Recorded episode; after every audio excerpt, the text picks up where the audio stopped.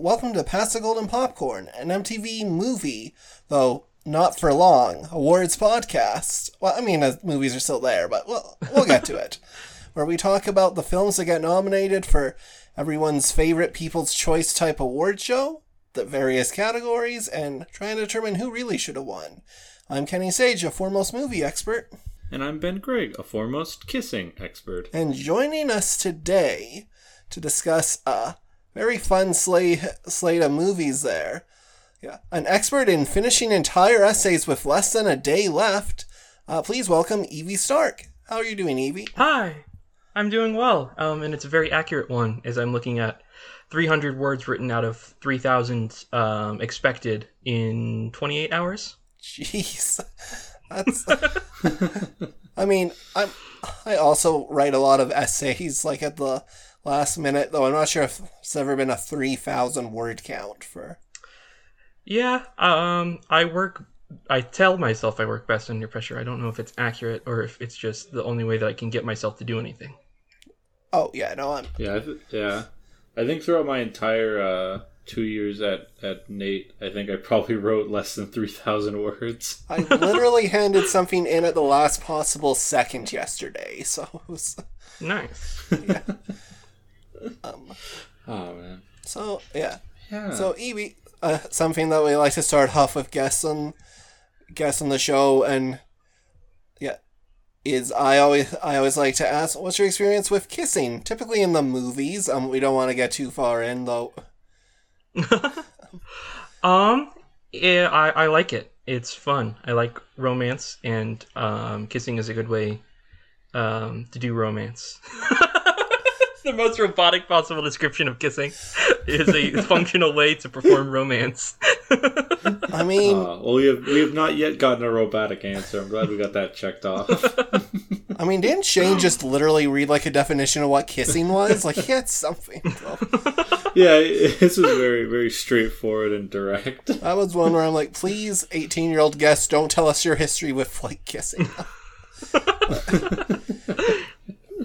Great. Uh, yeah. So with so with that there, we're going to the 2016 MTV Movie Awards. Um, the f- this was the first MTV Movie Awards since 2006 where it wasn't aired live, and they taped it the day before. Day before. Uh, I believe this isn't before producer Joel Gallen, director of Not Another Teen Movie, returns to the award show. I think that's coming up, but Huh.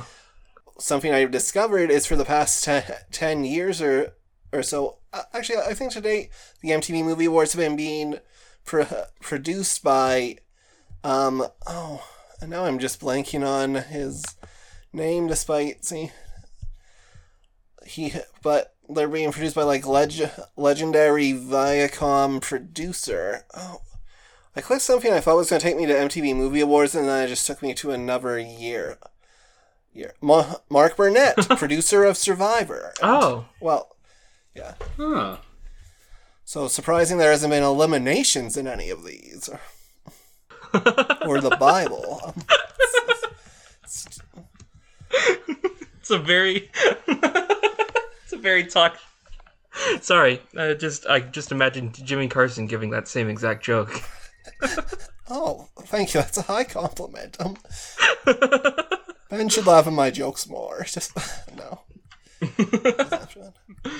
um, yeah, but this is like a notable year in many ways, as I alluded to. This is the last year before they insert TV into the category as a ratings Yeah. ploy. So Hmm.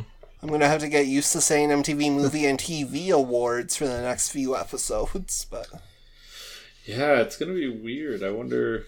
I wonder how it's how it's gonna affect the kisses.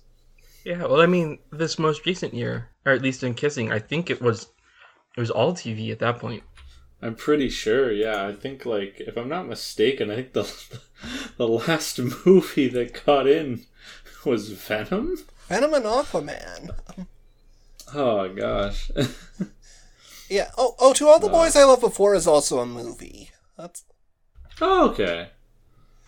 A movie that's a real MTV Movie Awards movie. Teen Oh, romance. I can't wait.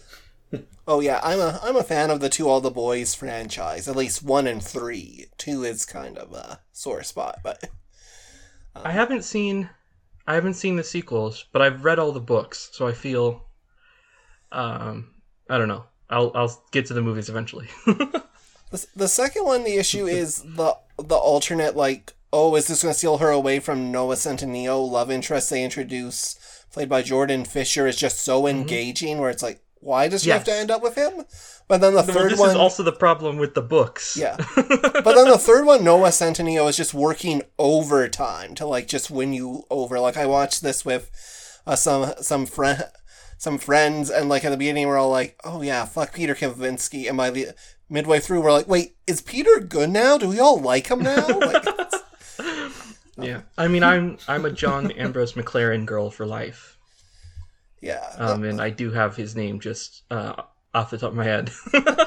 right, that's his name. Uh, yeah, but this is also a notable year because uh, spe- for finally, like years and year after years of Speed standing triumphant as the film with the most nominations, it unfortunately fell to Star Wars: The Force Awakens. That got eleven nominations. Damn, it took it took a reboot of one of the most iconic franchises to beat probably one of the most forgettable franchises. and not even the prequels pulled this off. I mean, but- no.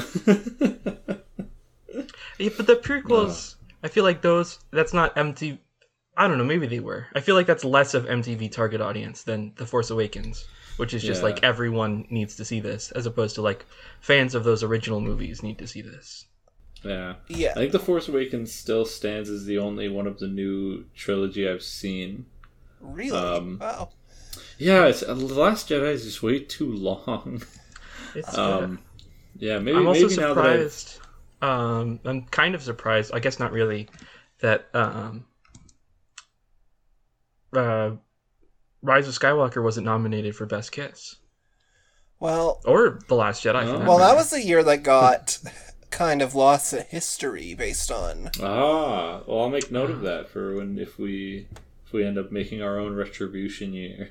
oh, both of them have pretty, um, or you know, have a kiss. oh yeah, Last Jedi could have got in there. Um, Yeah, yeah, I'm like, that's a very memorable kiss. Maybe they didn't. Maybe it was just too toxic for them. They didn't want to like risk pissing people off, especially because the kiss Yeah. in the Last Jedi is like in a scene where I remember I, I saw that movie and I loved it. I'm like, what should I do? I know. I'll go to the Star Wars Reddit. I'm like, this scene is Oh, great, boy. and then immediately someone's like, that's the worst scene in the movie. You just like you you were someone like trying to emigrate to the United States in 1864, right there. Yeah. There's a civil war happening that you just stepped into. truly, I'm like, hmm. So, I mean, I hadn't really been using Reddit at this point. I'm like, why did I start here? Just, You know, I'm gonna get into I'm gonna get into talking about Game of Thrones during season eight. It's just gonna be yeah. Yes, I'm going into Game of Thrones season eight. Except that one at least had the consensus where everyone's like, "Oh, this is kind of this is largely bad That's now." It's like if someone came in, it's like, "Oh yeah, pretty great." Um, yeah. oh, and interesting. Yeah, Star Wars: The Force Awakens, eleven nominations, but only won three. And then, weirdly enough, Pitch Perfect two and Deadpool are the only other multiple winners this year. Yeah. Hmm. That's oh wow. I guess Star Wars kind of like, well, well, that only won three, but. Uh, oh yeah, Deadpool won Best Comedic Performance and Best Fight, and Alright. Pitch Perfect two won was oh Ensemble Cast. Oh, that makes sense. Um, Yeah. Yeah. yeah, If there's one thing Pitch Perfect 2 does really well, it's have a lot of characters. a very backhanded compliment. listen, I There's I sure a lot of people Pitch in it. Per- I have I am I love the Pitch Perfect series, but I, I have my critiques. Oh, yes. what could you possibly critique about the Pitch Perfect films? Unproblematic movies that everyone uh, agrees on. yeah, you know every every character is a fully fleshed out character. Um, There's no Definitely. working with stereotypes. Exactly. Yeah. Um, it definitely like uh, if uh, if we can wait, do we? You have to list them off before we can get into it because I, I I have like a weird problem with the first two Pitch Perfect movies.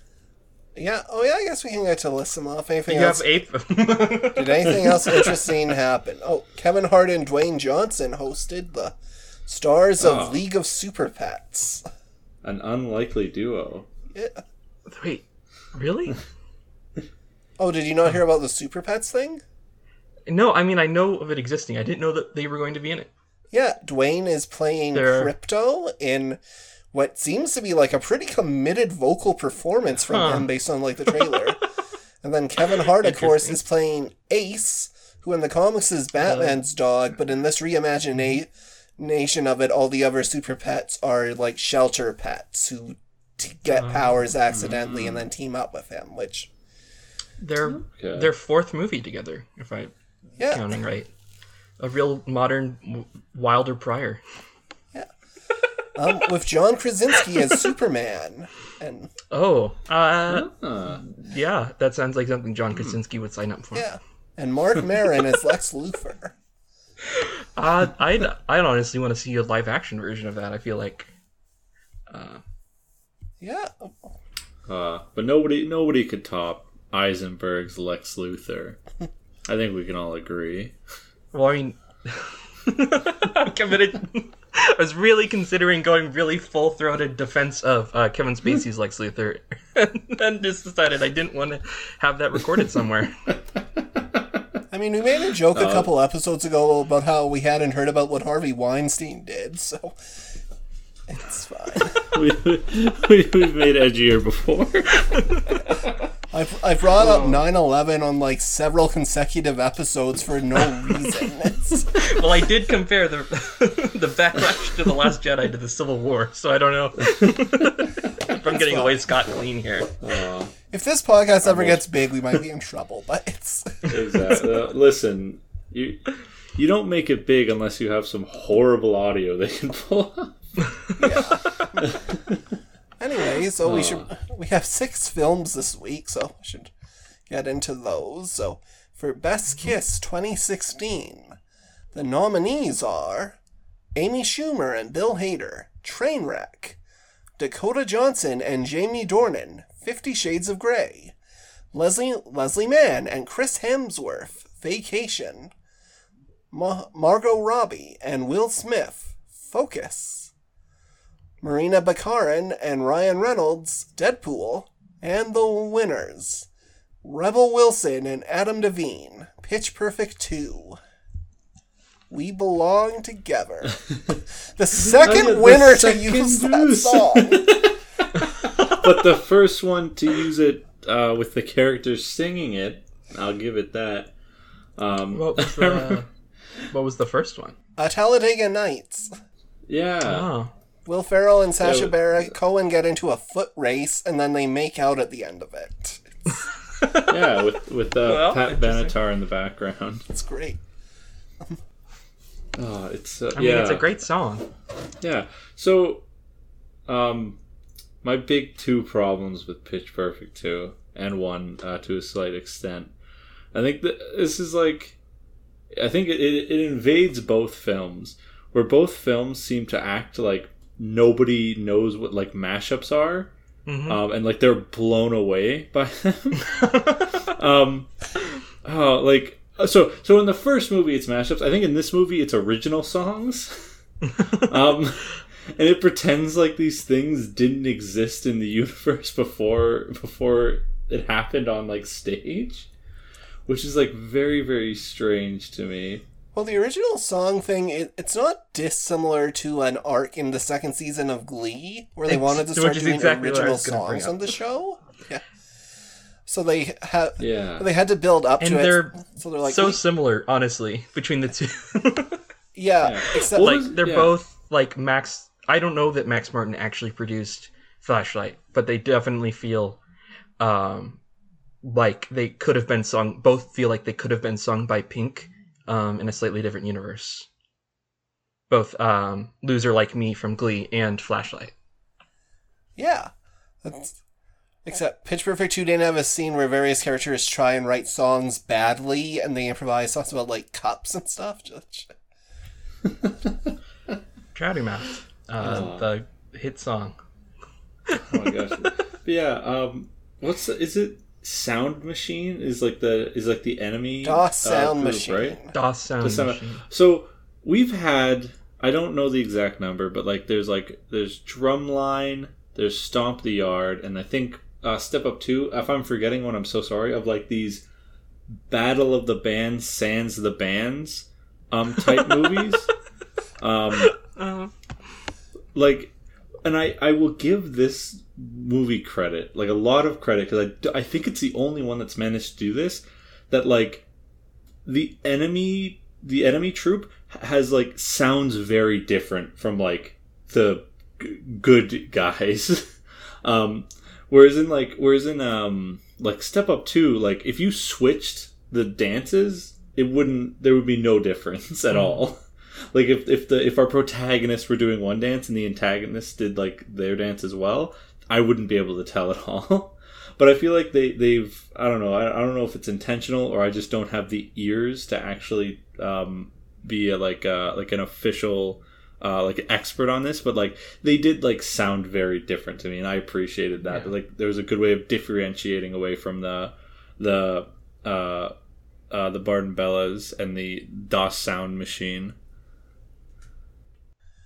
Yeah, I, yeah, I definitely agree with that. Like the the Death Sound Machine also like, I think they're like of all those films you listed where I'm like, oh, who were the enemies in those? Like, I think the, as like antagonists, the like lead Death Sound Machine ones, Flu, Flula Borg, and then I'm not gonna get be able to pronounce the Swedish name, but like Birgit Soren Sorensen there. Oh, I might have pulled that off. Like That's not too bad. yeah, Pietro, Pia- and Com- Commissar, like, are really, yeah, I think they're just really effective villains. And I remember, like, seeing it in theaters, I'm like, I'm really engaged by these, like, villain performances. And it's the same on, like, Yeah. rewatch. Like, Yeah. Yeah. And um oh sorry, do you have something to say, Evie?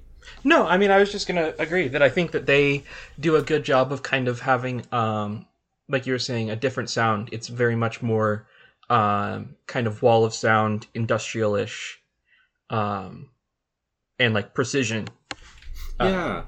And even like the vocals in the background are like so they, they sound it doesn't sound like a bunch of people singing it sounds like one person singing in unison kind of sort of echoing each other like they're very unified in that yeah. Yeah, whereas in like there's like not a lot of there's not a lot of like layering or offset or anything Yeah, and the types of songs they're picking is also, like, pretty distinct enough. Like, Yeah, and then also yeah, um, so to pair that criticism I gave, where this movie likes to pretend that mashups didn't exist, um, or that they're really like impressive. What this movie, and I think all three of the, except for maybe the insane stupid stuff of the of the third one that I love, um, this movie Oh god, I always I- the, the third one. I love it so much. Me This movie does such a good job of making the stakes so like pathetically low and like Yes. really lame.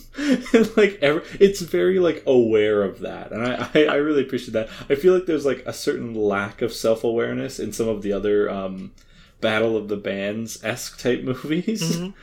but like this one is like very aware of like how actually pretty low the stakes are. you're saying Yeah, people don't I actually mean, I- care about drum lines? I think it's, there's Oh. a lot of problems with um, Elizabeth Banks and John Michael Higgins' characters. Um, in terms of like them being given lines that are like, "Oh, this is offensive because they're saying something funny," but they're supposed to be the butt of the joke because they're the ones saying an offensive thing, but really it's just Yeah. saying an offensive thing. Yeah, exactly. yeah, and something I uh, Um, They do do a- that. Oh, sorry. I was just gonna say that the those characters do effectively work to make it like these are the people that do care. Like these are how pathetic the people that actually are invested are. like uh, in lowering the stakes in that way. Yeah, and like I don't mind them. I don't mind them being like a little bit of like out of touch, like old, really offensive people. Um, sometimes, but like I don't know. I I wonder. I know Pitch Perfect definitely didn't have like a roadmap.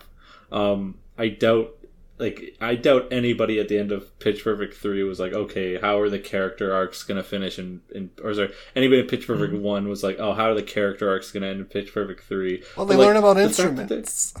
Yeah, exactly.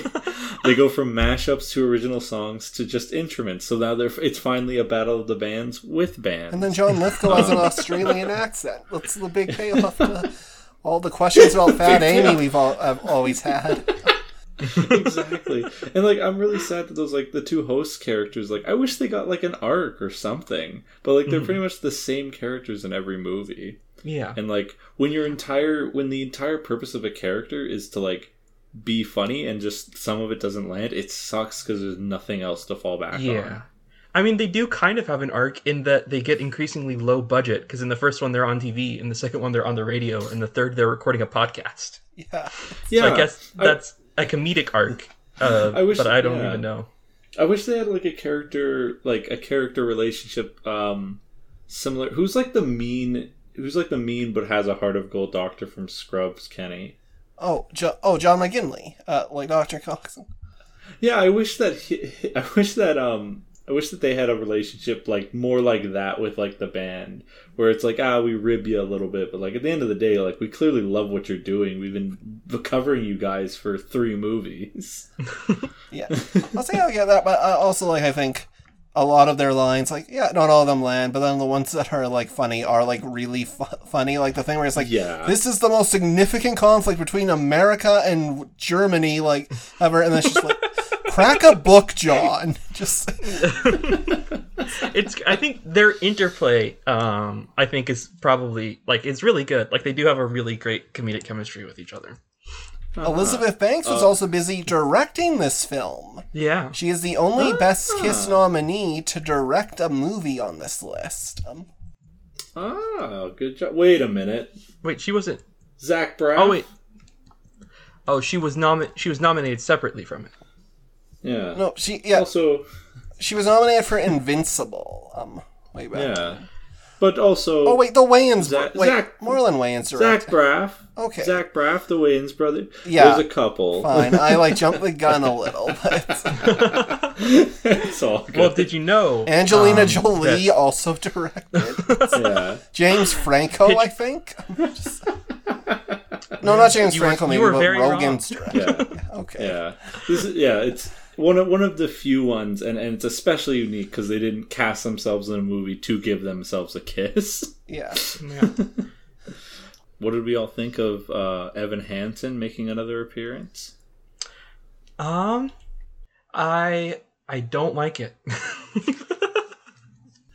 I yeah, think it, I, I it, His character is fine in the first movie when he has like an Yes. arc, and then, then this one is just like, oh, we need Hailee Steinfeld needs even more to do. What can can Yes. happen? It's like, oh, like she can romance Benji. and it's still it it like I don't. They're probably what like they're not that far apart, but like Ben Platt just looks kind of looks older, and Hailee Steinfeld who is like 18 in the movie and then looks eight like I, I don't know. It's not as nearly as bad as it would eventually become in Dear Evan Hansen, where it's someone who looks like a teenager and him looking like he's 45. Um, but I don't know. It's just him and then him. It's like it has enough of kind of the nice guy energy that it just uh, did not play for me.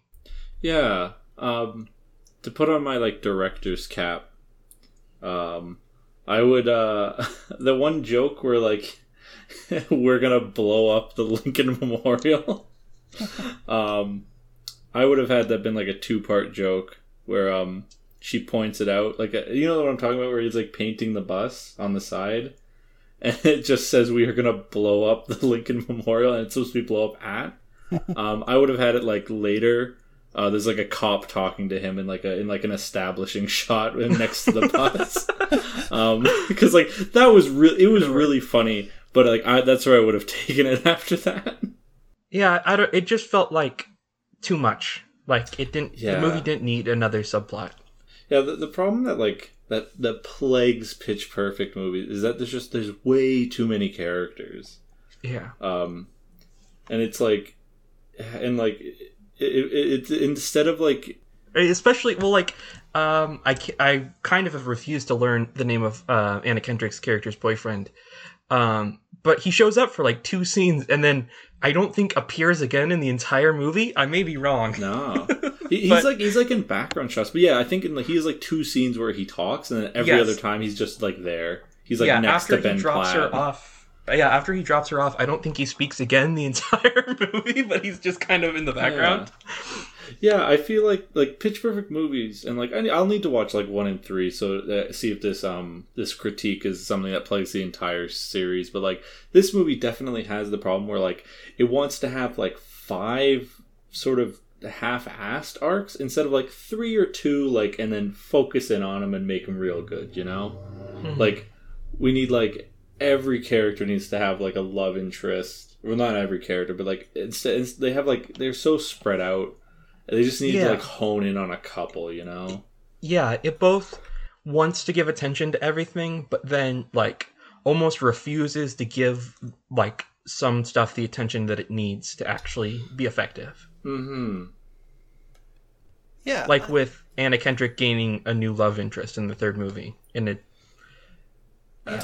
when they should have just like pulled the trigger on her and Brittany Snow, like, like we clearly yes. Okay, can we now we can get into the, into this where I uh, back in my Tumblr days wrote um, probably two thousand words about um, the queer baiting in this series.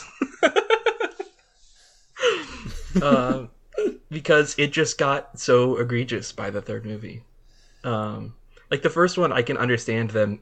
Like you know, lots of movies of this kind. Then like they like the development and like focus on a like two female characters relationship um is kind of the central focus of the movie like i think of like bring it on or bend it like beckham um for instance or two other movies in the same kind of vein um where like the central focus of the movie is on two female like two women's relationship or two girls relationship.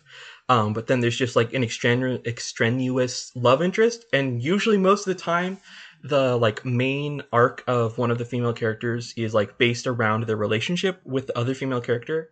And then they kind of repeat that same arc in miniature in their relationship.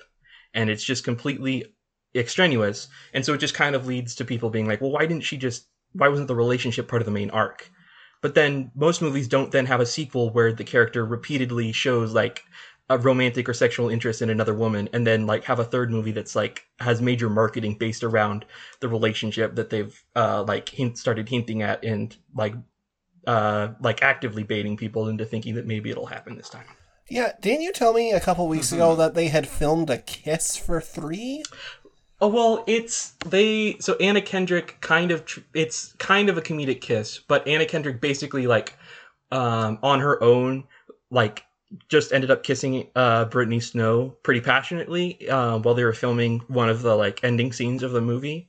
Um, mostly just to have it recorded because like everyone on the cast um, and crew like knew about this relationship that people wanted. Um, like um, Rebel Wilson referenced it in a few interviews and that kind of thing. So it's not like an actual alternate ending or anything, but it is like um, her basically being like, I know that like the director was against it and whatever, but so she like kind of forced um, them to record it by messing up another take.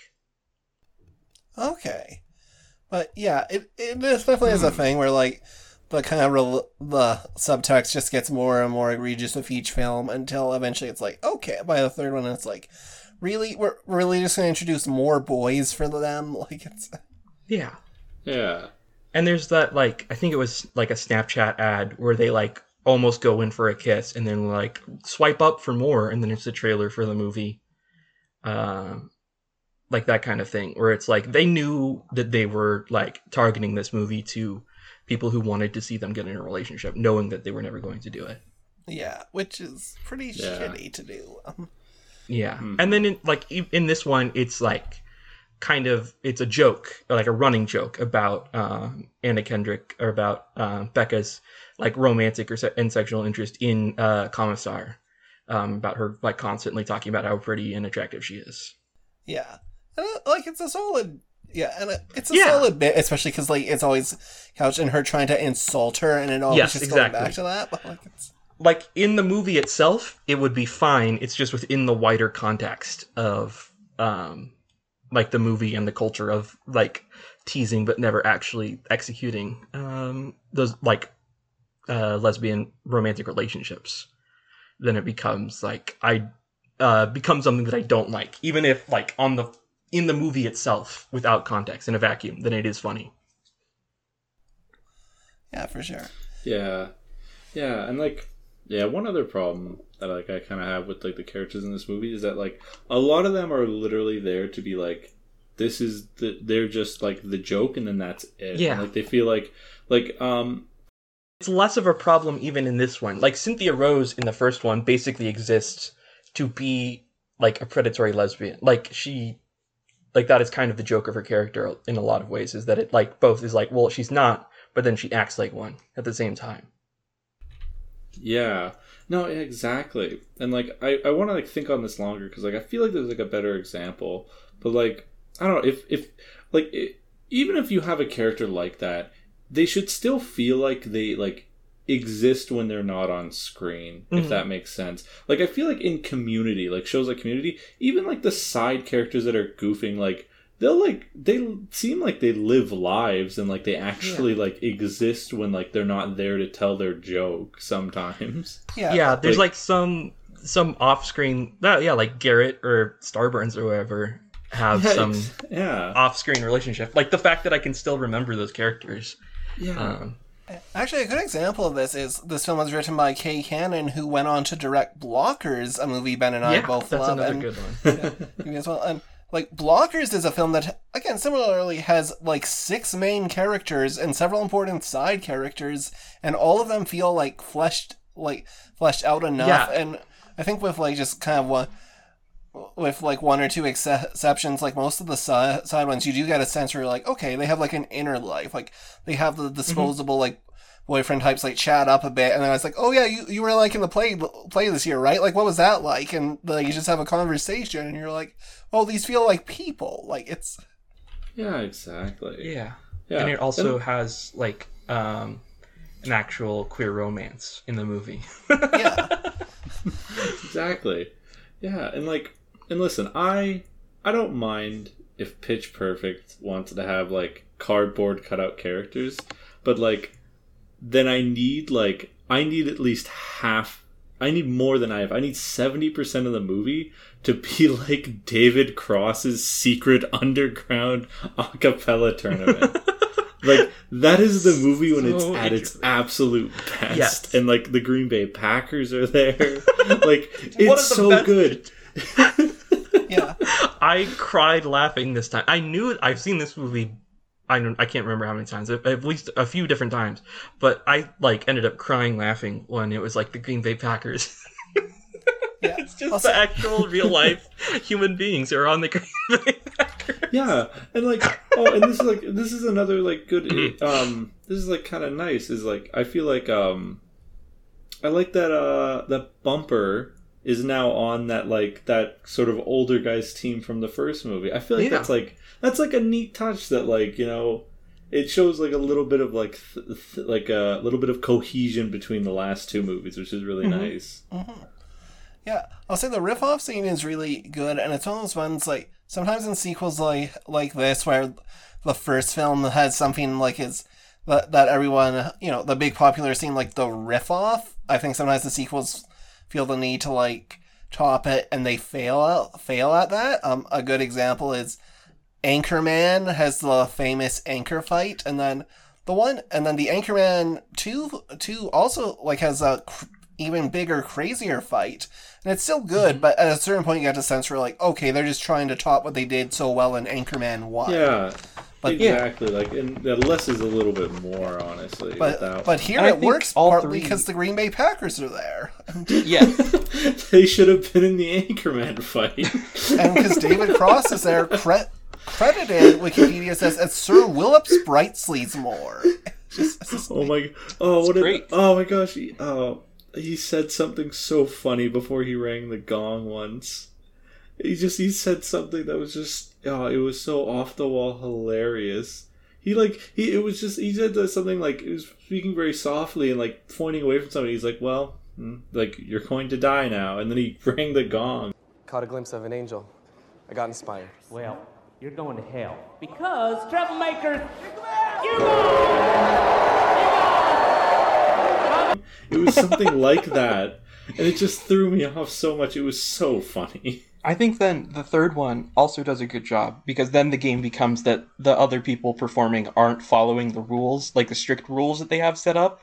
So it's like, um, Yeah. I think it does a good job of continuing it on, and then it, of course, like it adds instruments. Um, I don't know. I I like that performance a lot as well. Yeah, the I like third one also Yeah, has the good bit where they're like, "Why do we keep doing these? We're not good at them." Like, Oh yeah. no, I, I yeah. And then um do we want to move on to the kiss? yeah, Yeah. I can probably talk about the kiss. So Yeah. it's solid. Like it's It's a solid it is a solid kiss. Um Yeah, which they then repeat at the ceremony, more or less. yeah. Um I think it I think it would have been improved if there was like there was no backing track. It was just like her friends just doing like the back like what they've been doing what the whole point of the movie the franchise is um but i guess they didn't know that like five years later there's going to be a podcast centered around this very scene so i guess that's fine um yeah and it is, it is like one of those things where um like it's one of those like i feel like there there would i feel like um like the Rebel Wilson, Adam DeVine. I feel like that that would have been like a cool uh, subplot. I wish that they spent a little more time on because it seemed pretty neat. Yeah, Um, but it's yeah, it it's of kind of where- reliant on, like, yeah, either them actually having chemistry or the comedy of them not having this chemistry. and I'm not. I don't exactly know which. Um, or combination of both. Um, No. And I mean, it works fine enough, but it's not. I mean, it's good. yeah. It's it's one of those things where I feel like it is, it is, it is part sweet, part comedic, and I feel like those it it, it weirdly works for me. Mm-hmm. yeah, yeah. I think the romance works because the films like do not really treat it that seriously. Like even like even this one, like it's a whole big scene, but like it's played for yeah played for laughs and just kind of the weird flirting with them. I think it's like a good use of Rebel Wilson's like kind of just Yeah. r- wryness and just her ability to yeah. say the most ridiculous things, like in a way that just sounds normal, and you're like, oh, this. Yeah, Yeah, I think so. Yeah, but no, like pretty like good kiss, pretty good movie. Uh, it's got Pentatonix, so that's great. Oh yeah, I, Um, well, I always forget Except about they're that playing till Team pop back up on Canada, and they're screen. not Canadians. Uh, but um, Yeah, they're all from, It's- or at least the main three are from Texas. yeah. yeah, in the scene got- where they're all, what song were they singing? I'm trying to remember, because like it's they're like all all the different. all the groups sing the same song, which I always Yeah. find that weird because it's the same thing. Uh, to Yeah. I mean, I guess to a lesser extent with the um, the audition song. Uh, Yeah. Any way you want it. Been Gone. It, it also That's it what it also implies that like that all of the bands all played the same song for the entire day. That's what the Yeah, time span. I don't know. Like, I mean, I it's it ha- It's like cool. I assume it's like like non-diegetic, but it's weird because it's the only song that isn't diegetic in the movie. Like that's the only song that's like representational. yeah, Yeah, it's- like, it's- assumingly there was other stuff, but who knows? My personal canon is that every single other a cappella group came on saying the same song until it was dark out. There's, I mean, there's a, um, yeah, I mean, there's this, um, so the, the, the this is a way off tangent thing, but um, Scatoon Network, um, Jer, who is like the the person that runs it, then they were talking about this time that they were at like a, a local punk show, and uh, like every single band except for one ended up playing uh, "Damn It" by Blink One Eighty Two um, at the same day, like five different bands um, ended up playing the song during the same like day. Um, so I feel like it's possible in some universe. yeah, there we go. Pitch Perfect 2, I think the last thing I'm going to say is I remember seeing this film in theaters the week after I saw Mad Max Fury Road. And Mad Max Fury Road, I saw with like two of my two of my friends, and we came out of that one. I'm like, wow, that was incredible, and they're like, eh, it was kind of overhyped, huh? I'm like, what are you talking about? And then we had an argument about that, but then, but but you know, we had fun, so like we're like, well, could we do this again next week? What's playing? And they were like, oh, Pitch Perfect two, and then one of my friends is like, nope, yeah, I'm, I don't think I'd enjoy enjoy that, but you two have fun. So me and like well, I have our friends saw Pitch Perfect 2 together, and we came out, and we both had a great time with it. He's like, yeah, that was way better than Fury Road. And so for like, yeah, so f- every time like I like see this movie now, like that's always in my head where I'm like, right, I do have a friend who thinks this is a better film than Mad Max Fury Road, one of the definitive blockbusters of the decade. Um, and you know what? Good for him. Like it's Yeah. Anybody else have any closing words on Pitch Perfect 2? Um, just that um, I will probably end up seeing this movie uh, more than most other movies over the rest of my life because I am in some way deeply connected to this franchise, even if I have so much to say to criticize it. That listen, the the things you enjoy the most should be the things you're the most critical of, you know? Yeah. See also Glee. yeah, God. All right. Well, with that, I think we can move on to Trainwreck, um, a movie that I, for whatever reason, just find kind of boring. Like it's It's yeah. It's Yeah. um you get to see John Cena's ass. Um, it's it's so funny. Um, I think, um, I think Bill Hader's doing great work in it. And yeah. um, Bill Hader is like, uh, uh, I love I love Bill Hader. He, he was he's kind of like one of the I think greatest Saturday Night Live cast members of all time. It's he is capable of being like hysterical, and in this film, like I think he is doing gr- good work, but it's like or really good work, but it's something where you're like, oh, yeah, he's kind of being just a lot of the times it just feels like he's the straight man, and not even in like the way he's good at, where he's still just like really funny. You're like, oh, yeah, yeah. Mhm. Uh, I mean, I think there's a lot of pieces that work. It just um, ends up kind of being like I it's kind of was pitched as like subversive, like a subversive rom com, like a reversed rom com, like where it's the girl who's like needs to change um, to be in the relationship, but I don't know. It just doesn't yeah, ever. we we've already seen the Bridget Jones Diaries, okay?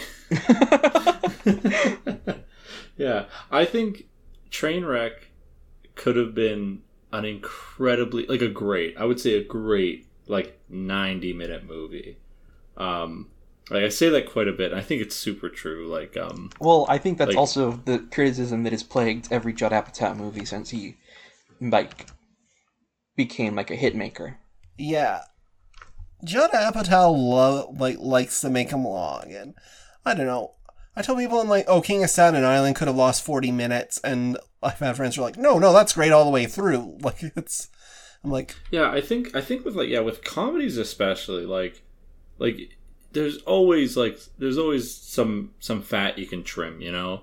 Like there's always like things can always be like a little cleaner and like a little like better with that.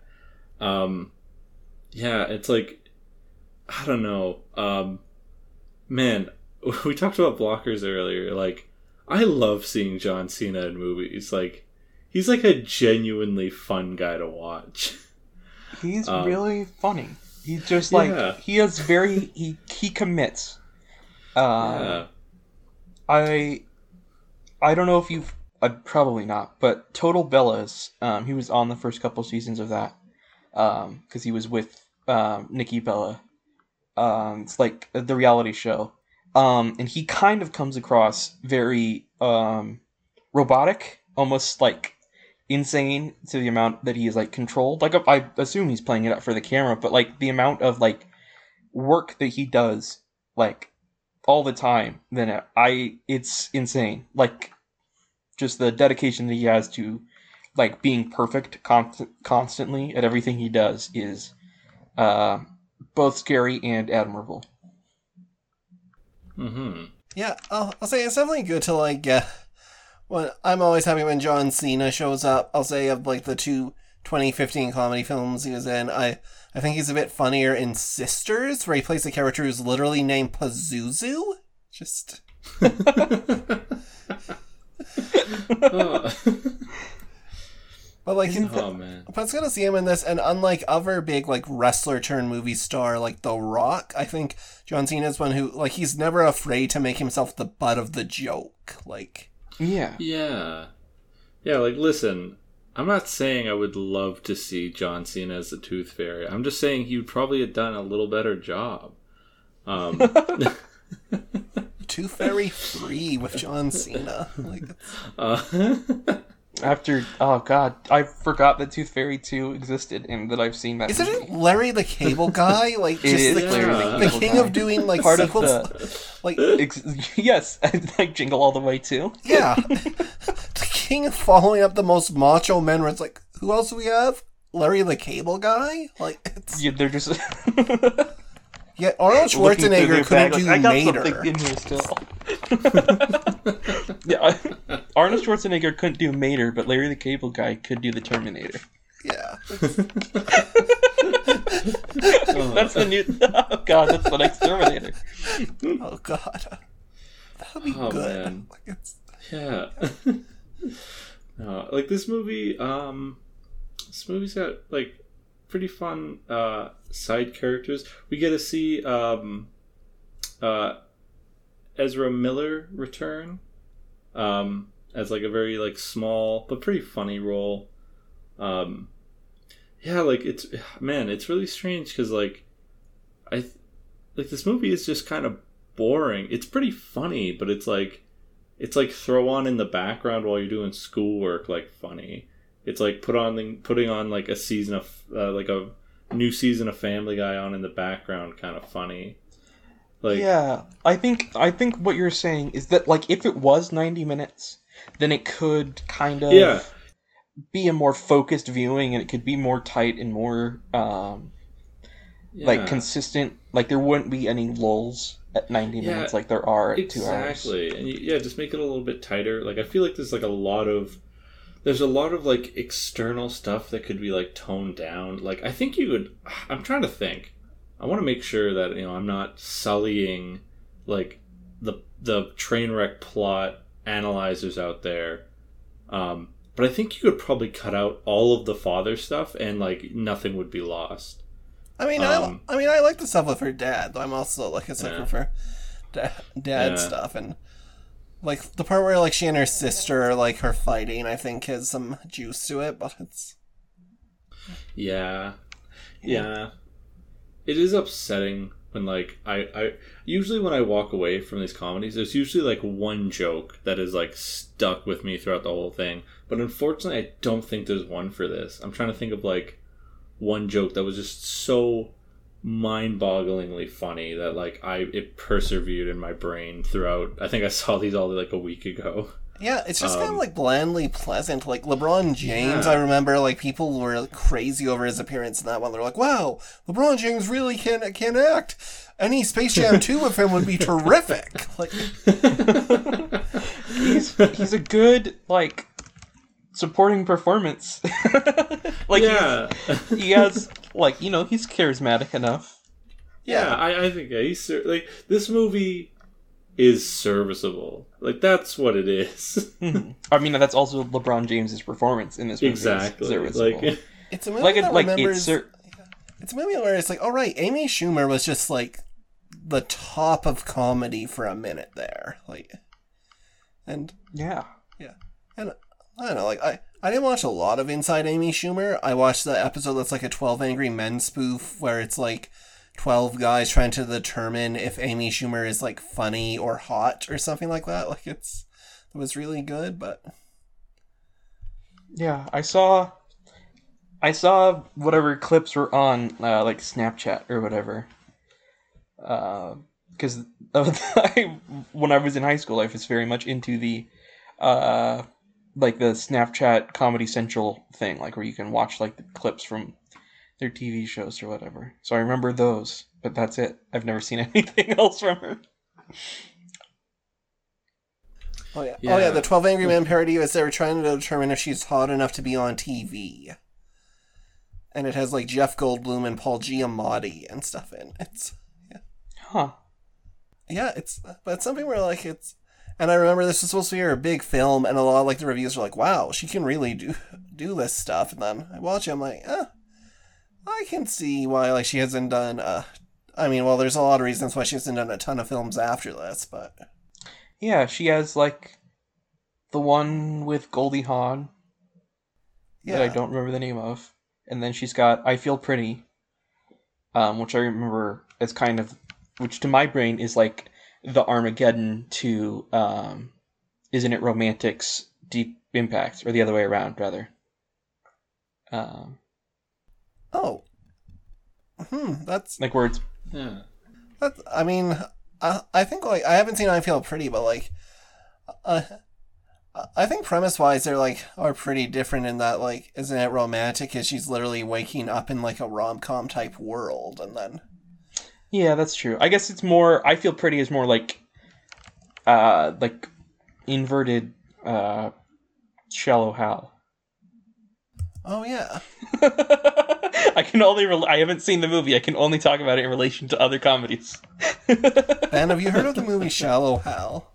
I have not. I've heard that name, but I've not heard the movie or know what the movie's about at all. It has an insane po- poster there, but yeah, it's basically it's a movie where Jack Black falls in love with a 300 pound woman because of like her inner beauty, and then so he sees her as like Gwyneth Paltrow. It's I've never seen it, but it just sounds really he was. bad. Yeah, he's like um,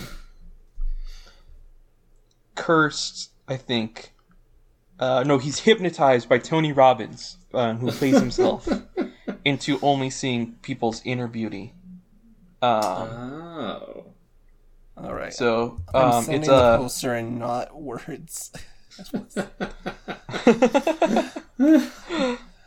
Uh, I It's a it- yeah, Farrelly Brothers, a chance, maybe. two thousands, two thousands Farrelly Brothers movie. From the director, of there's something about Mary and Osmosis Jones live action scenes and Dumb and Dumber. That makes sense. Stuck, stuck with you. I mean, I guess that's afterwards.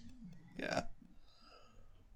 The biggest love story ever told is the tagline for this. God. Oof, that's Maybe it's That's a, a great movie. Maybe it's actually a wonderful movie. I'm willing to stick my neck out for for Shallow, Hal.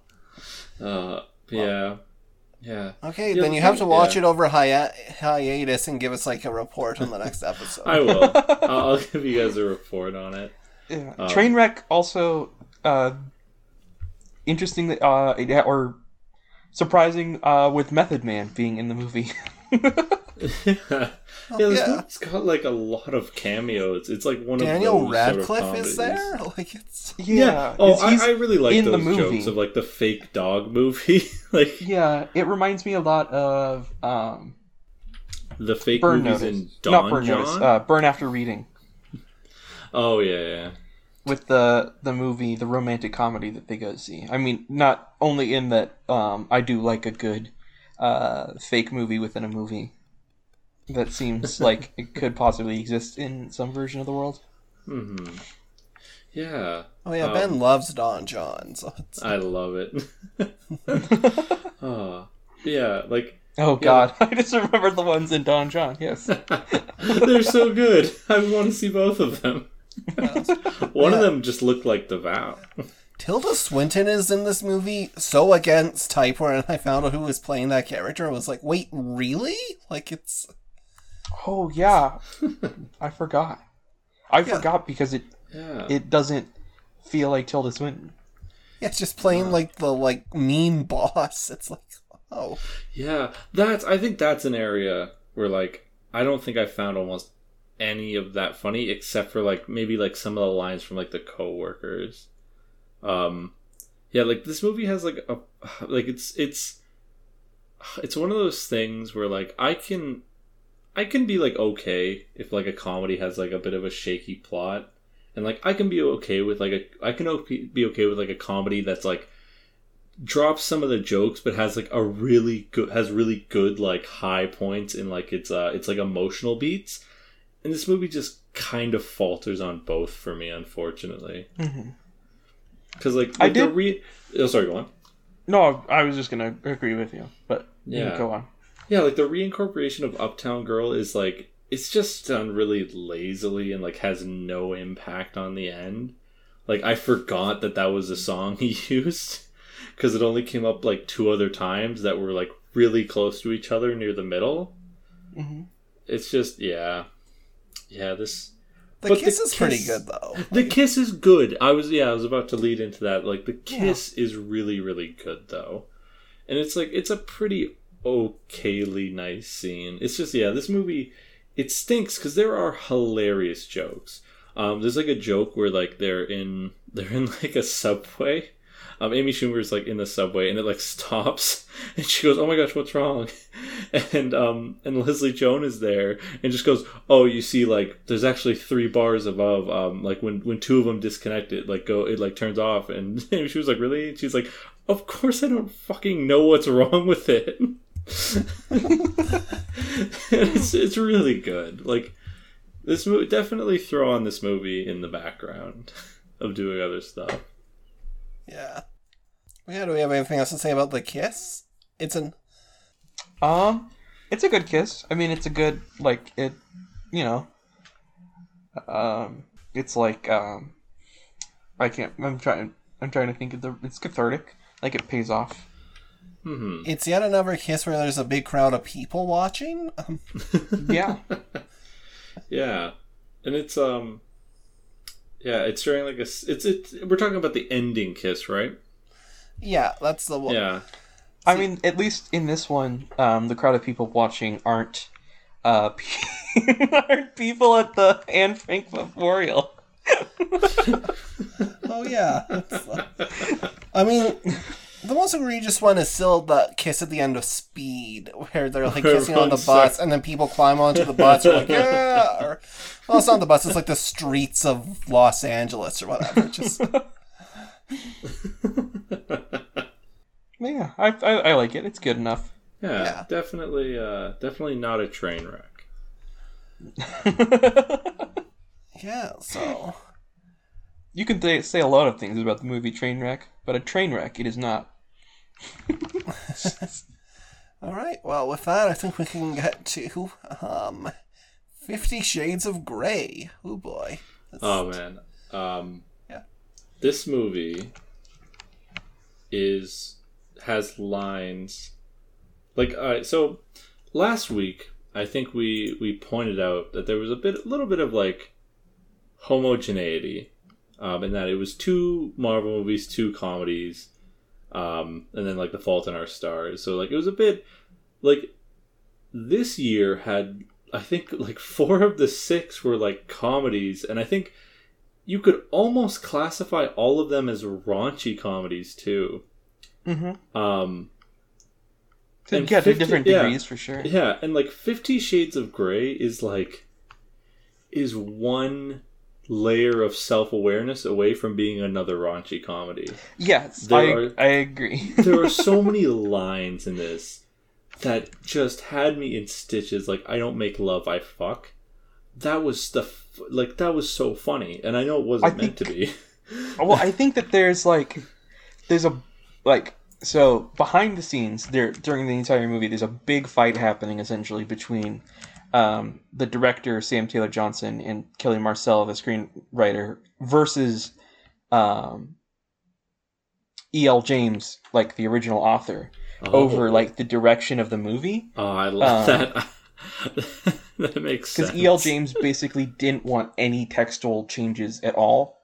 Um, but uh, Sam Taylor Johnson and Kelly Marcel really wanted to like not make this very obviously an abusive relationship with a sociopath, and which is romanticized. So there's like they fight it. They fought like to try and change a lot of it, which is you know there's stuff in here that is kind of a lightened version of what's in the book, and I think that um, trying to make it a little bit camp is part of that because that's also something that the first Twilight movie does. Um, is it heightens the heightens the uh, like the reality um, to try to make it more uh, to make it less like this is an actual human being who's stalking someone to like this is like not the same reality that we live in. I don't think it works as well because I don't think I think Catherine Hardwicke had a little bit more wiggle room um, with Twilight than this does. And obviously, I mean, I'm also connecting them because Fifty Shades is was originally a Twilight fic, uh, Yeah. Twilight fan fiction. Yeah. Which definitely comes across when you like know that and how the characters are like presented. You're like, oh yeah, I, I can. it's like. Oh, sorry, go on. Where it's like, oh yeah, I, I can see how this like is kind of Edward if he was the business guy and Yeah. and his big secret was he was into BDSM. oh Yes, gosh, instead yeah. of a vampire. Wait, I thought I thought his big secret was that he was like statutorily raped, and they say that like a f- like two dates in, and then she's But he's, and then like, and, and then it's she's ignored. like yeah, and then she's like questioning like oh my gosh, why is this guy so messed up? Like what could the possible reason be why this guy is so messed up? And it's like you can't like extrapolate the thing he And told thing you is- on is your that- second date. like, It's, It's it is a ma- well, and the thing is, is so like the sequels basically. So Sam Taylor Johnson and Kelly Marcel are like basically kicked off of the sequels, um, and and it's becomes it's direct. The sequels are directed by um, James Foley, um, and like her husband uh, like comes in as a producer like they are very much more uh, like she has much more of an authorial hand el james does on the sequels so all of like it never even really resolves any of his problems like any of his like um, psychological issues like the only things that end up getting resolved are like the physical problems in the way not the psychological ones it's so like I'll give this movie like one thing. By like the end, I wanted to see more, and I'm not Yeah. sure if it's like because it's a good movie or because this movie like nothing happens. Like it, I well i, think can tell I- you the sequels will not help with that like I think my third note, or, or no, I think it's yeah, my fifth note down is like, is this movie just BDSM all the way down? Yeah. and it kind of is. And, Like there's a yeah, scene, there's like a well. I mean, scene- that's yeah. also um, part of it being a Twilight fic is that like nothing really happens in Twilight until the very end. until everything happens. Yes, like exactly. But this one is civil just, like- war. well, I mean, even I was thinking even more just like the first book where nothing happens until the other vampires show up. But this one is like, what if Twilight ended before the, or without the other vampires? what if? Twilight didn't have vampires? Uh, I'll say one thing I did think was interesting about this, and I had not realized that I did not realize that the ending of the movie is her going, "No, I can't handle this," and just leaving. Like the, that's something that would be like interesting if there wasn't two sequels to this. Exactly. yeah. I think I think you could make a case for this being not a romanticization of abusive behavior if there weren't then two sequels where they get back together. Yeah. Because as it stands, then it definitely feels Yeah. like it is like this guy is. I mean, he is Fifty Shades of fucked up, as he Yeah. says. I have that in my notes. I was just about to say and that. he does, that is and awesome. he does use um, and he does use BDSM as an excuse to hit um, uh, what is it? The hurt um, what is I can't brown haired girls that remind him of his mom. Anna. Um, as he also explicitly states. yeah. Here's the yeah. Like, ah, I don't know. Like, I feel like he's he's being super. Like, I think he's being super responsible. He's laying it all out there. Um, he he makes like con- consent contracts that they negotiate over. Those are good scenes. Um, I I I think they're good scenes, but it's also bad practice of BDSM. yeah, and look, like we're this is like a sex positive pod podcast. Like BDSM is something where like, I, like you you know, as a lifestyle choice, it's like yeah, and I'm pretty sure like everyone agrees like this is just a bad depiction of it as a practice, Yes. right? Like it's Yeah, there are there are many um, good breakdowns from, um, you know, I mean, I'm um, adjacent to that community, let's say. But there are good breakdowns from people who are uh, like a part of the BDSM community on how this is both a like this is basically uh, you can tell this is written by someone who read the Wikipedia page for BDSM um, and decided that that sounded kind of hot um, without ever actually like researching or knowing anything about how it is actually executed. I'll say Oh, I was yeah. also not expecting so much of the film to be about negotiating contracts. I'm like, why isn't this just like sex stuff? Like it's Fifty Shades of Stationary. it's it is the least it's the I it's weird though because like I mean the one like vanilla sex scene that they do have I think is really well done.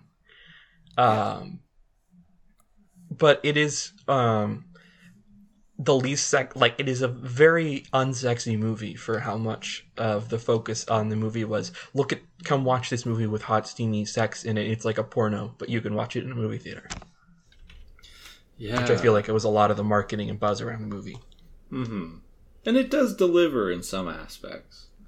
Yeah. Um, but there also is like a lot of like um like oh let me uh cc this email to my um to my uh to my accountant to see if the if the seventh um paragraph you know um whips and chains addendum is going to pass through um uh but like yeah like there's a scene where they go up in a plane like 15 minutes from the ending yeah where like I'm glad they have that scene because for me that scene definitely gave me a chance to go like, oh yeah, nothing has happened. Like, like no, like actually no plot has happened. They have had sex and then done contracts, and that's been the whole movie. yeah And I, you Yeah. know what, I it, I'm not surprised. I'm not disappointed. Um, this movie delivers. I would say. Yeah. Um, I do want to also like.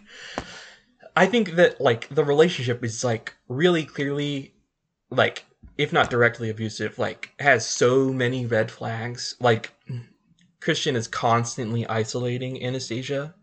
Like Yeah, like Uh, sh- showing up at like the club, not like not. getting yeah, like he's stalking friend. her. Like yeah. he followed her to her work and then to the club, and like it's super possessive. Um, like she's drunk with friends. Like she has a friend there who is like clearly sober, who she lives with, but he still has to go there and control her. Then like takes her away from anyone she knows to his um hotel room. Like obviously he doesn't actually do anything. Um, but it's still like very clearly a red flag. And then like on their whatever second date, he flies her um like a whole state away from anyone that she knows um, from Portland to Seattle. Um, like so, she doesn't like she is only there with him. Like she has no one that she can contact and no one that can help her. Um, and she has to go through him to escape. And then like he gives her gifts that like make her in some way dependent on him, like the car or like fixing her laptop, where it's like these are I mean you know these are gifts to her, but they're also um, red flags at least for me of like he's giving her things that she is then reliant on him for like things that she needs in her life that he provided so that like makes them like stuck together. Like i don't think there's anything like textually abusive besides i think like poor bdsm practice but it's just like these are clear red flags that the movie does not recognize as being bad things. Like Yeah, the bad things that christian does are the bdsm not the like clearly prelude to abusive relationship stuff. Mm-hmm. Yeah, this. Oh man. Yeah, and also we, we all. uh, Sorry we to all- go on my second like long-winded rant. no, I- No, it's all good. We love it. yeah, this is the thing where I'm like, oh, we got a good guest for this episode who can has expertise on this in a way where we don't. It's good. These are two movies, I mean, Pitch Perfect and this one, where I have a lot of thoughts on and have written, I mean, not like for anything, but just for myself, have written out my thoughts pretty extensively on both of them. Yeah. Um.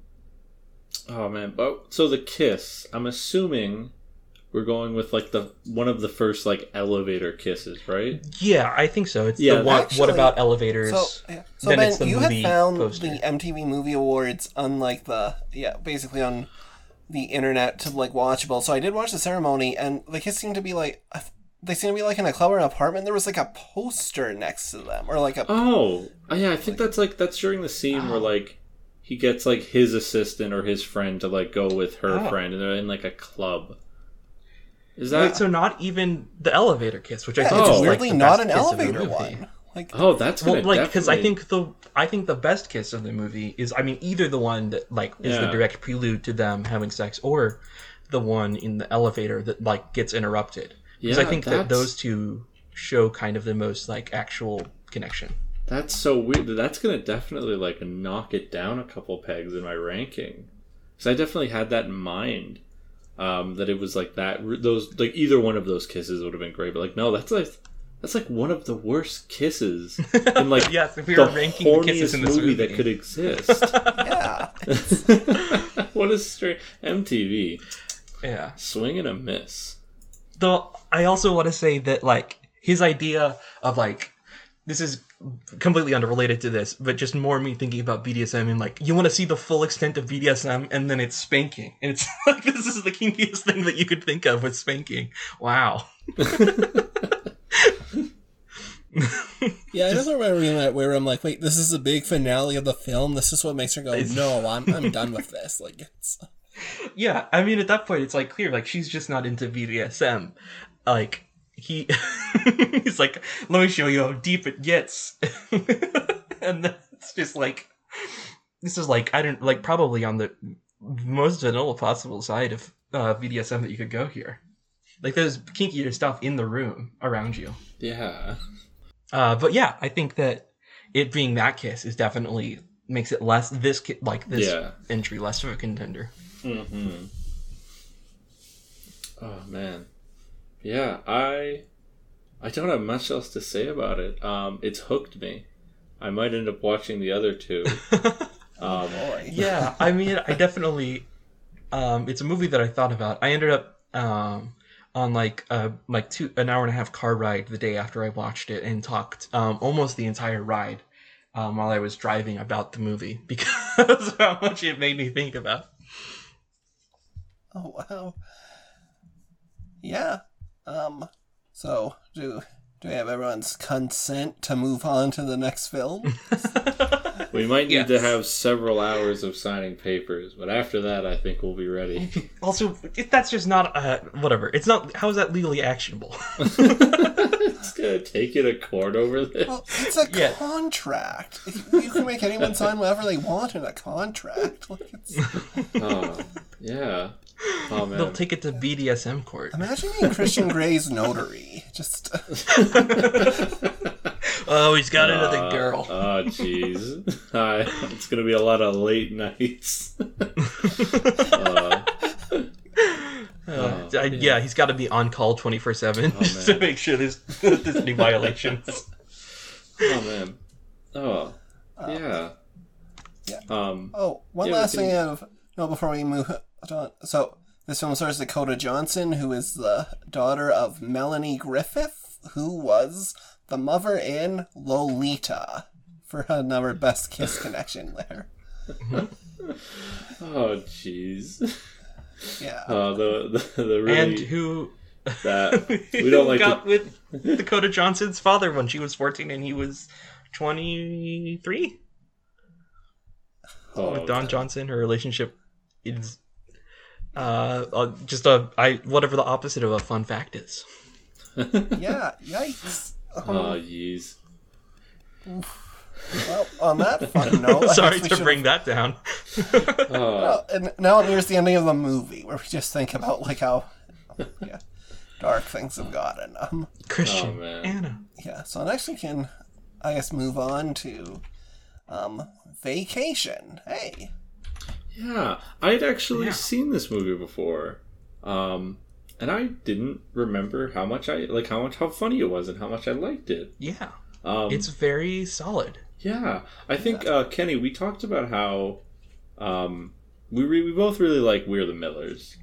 Um, yeah, and I feel like this movie for me is kind of like I don't know which one's better, honestly, but I know for a fact that like I, uh, I don't, I feel like every member of the family gets like a good like it's enough to do, you know. Whereas in like We're the Millers, like I feel like not every member gets to like equal equal footing to like tell jokes. the thing about where the Millers is it it ultimately like as I, I said when I like do like that movie and one of my issues with it is like it has to go to oh no they, they are gonna become a real family like it it feels obliged to be kind of nice where this is just like This is one not a of the nice most movie. meanest like mainstream comedies I have seen like just mean spirited like from beginning to end just it is I mean, the entire like the nor- the payoff of the Norman Reedus character being that yes, he actually is a pedophile Oh my is God. insane. Oh, it's so good. And like side tangent, um, I started playing Death Stranding because I saw Norman Reedus in this. um, also, warning to everyone out there that gets the director's cut of um, Death Stranding. They they edited out the Monster Energy drinks, so don't. I was it. gonna make a joke that this was what you were going to say, and then you said it. but like, do not play the director's cut. I don't know what they added, but it's not worth it. Apparently, Don't forget mon- what they took from you. Apparently they also took the monster stuff out of the like regular cut of the game. I was just listening to like a podcast on this, but like, yeah, Yeah, It was what? So it was like a limited time. Um, I think it's just, just Like like, the licensing? licensing deal expired or something. how could you Yeah. not have an in perpetuity licensing agreement? It's a Yeah, it's it's like like, also- really short sighted. Also, like, what monster? Just let it go. Norman Reedus is cracking like five of those a mission. Like, just let him do it. This is like this is at like I do not understand this on Oh. either uh. side. Why they didn't secure an in perpetuity deal and why they didn't allow them to keep using it. Like it's not like they're making a new Death Stranding. No, it's Like, it's the, the same first and game. last Strand type game. So far, at least. Uh, but that's my little Norman Reedus side tangent. Um, he's also um, a character in Helluva Boss, which was really weird. he plays like a cowboy. Really, That's wild. they Yeah, got they got Norman. they got Reedus. Norman. That's He's, it was the he's making AMC money. It's it's the weirdest pull I've ever seen, and he does a great job.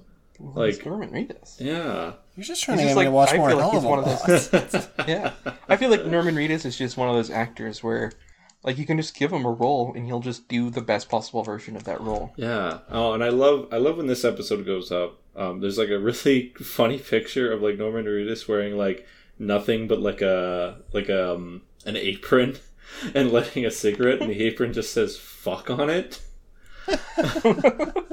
it's one of my favorite pictures, and I'm glad I get to share it with the world. Nice. Uh, but sorry we got sidetracked from a character who's in the movie like for like one scene.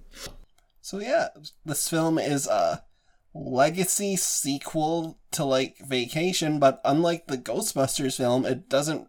I mean, it gets like some of the original cast back, but the thing about the Vacation films is a different kid plays like the character of Rusty in each movie.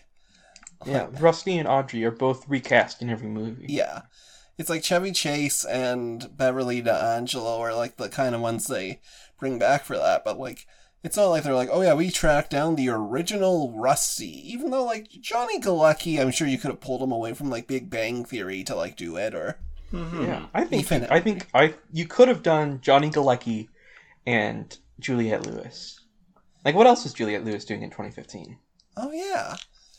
Ju- yeah, Juliette Lewis, one of our like original nominees for this, like Best Kiss Award. Oh, right, because it the first one had her and Robert De Niro, right? Yeah, that was a fun episode. I'm a- to do Jeez. like at the start.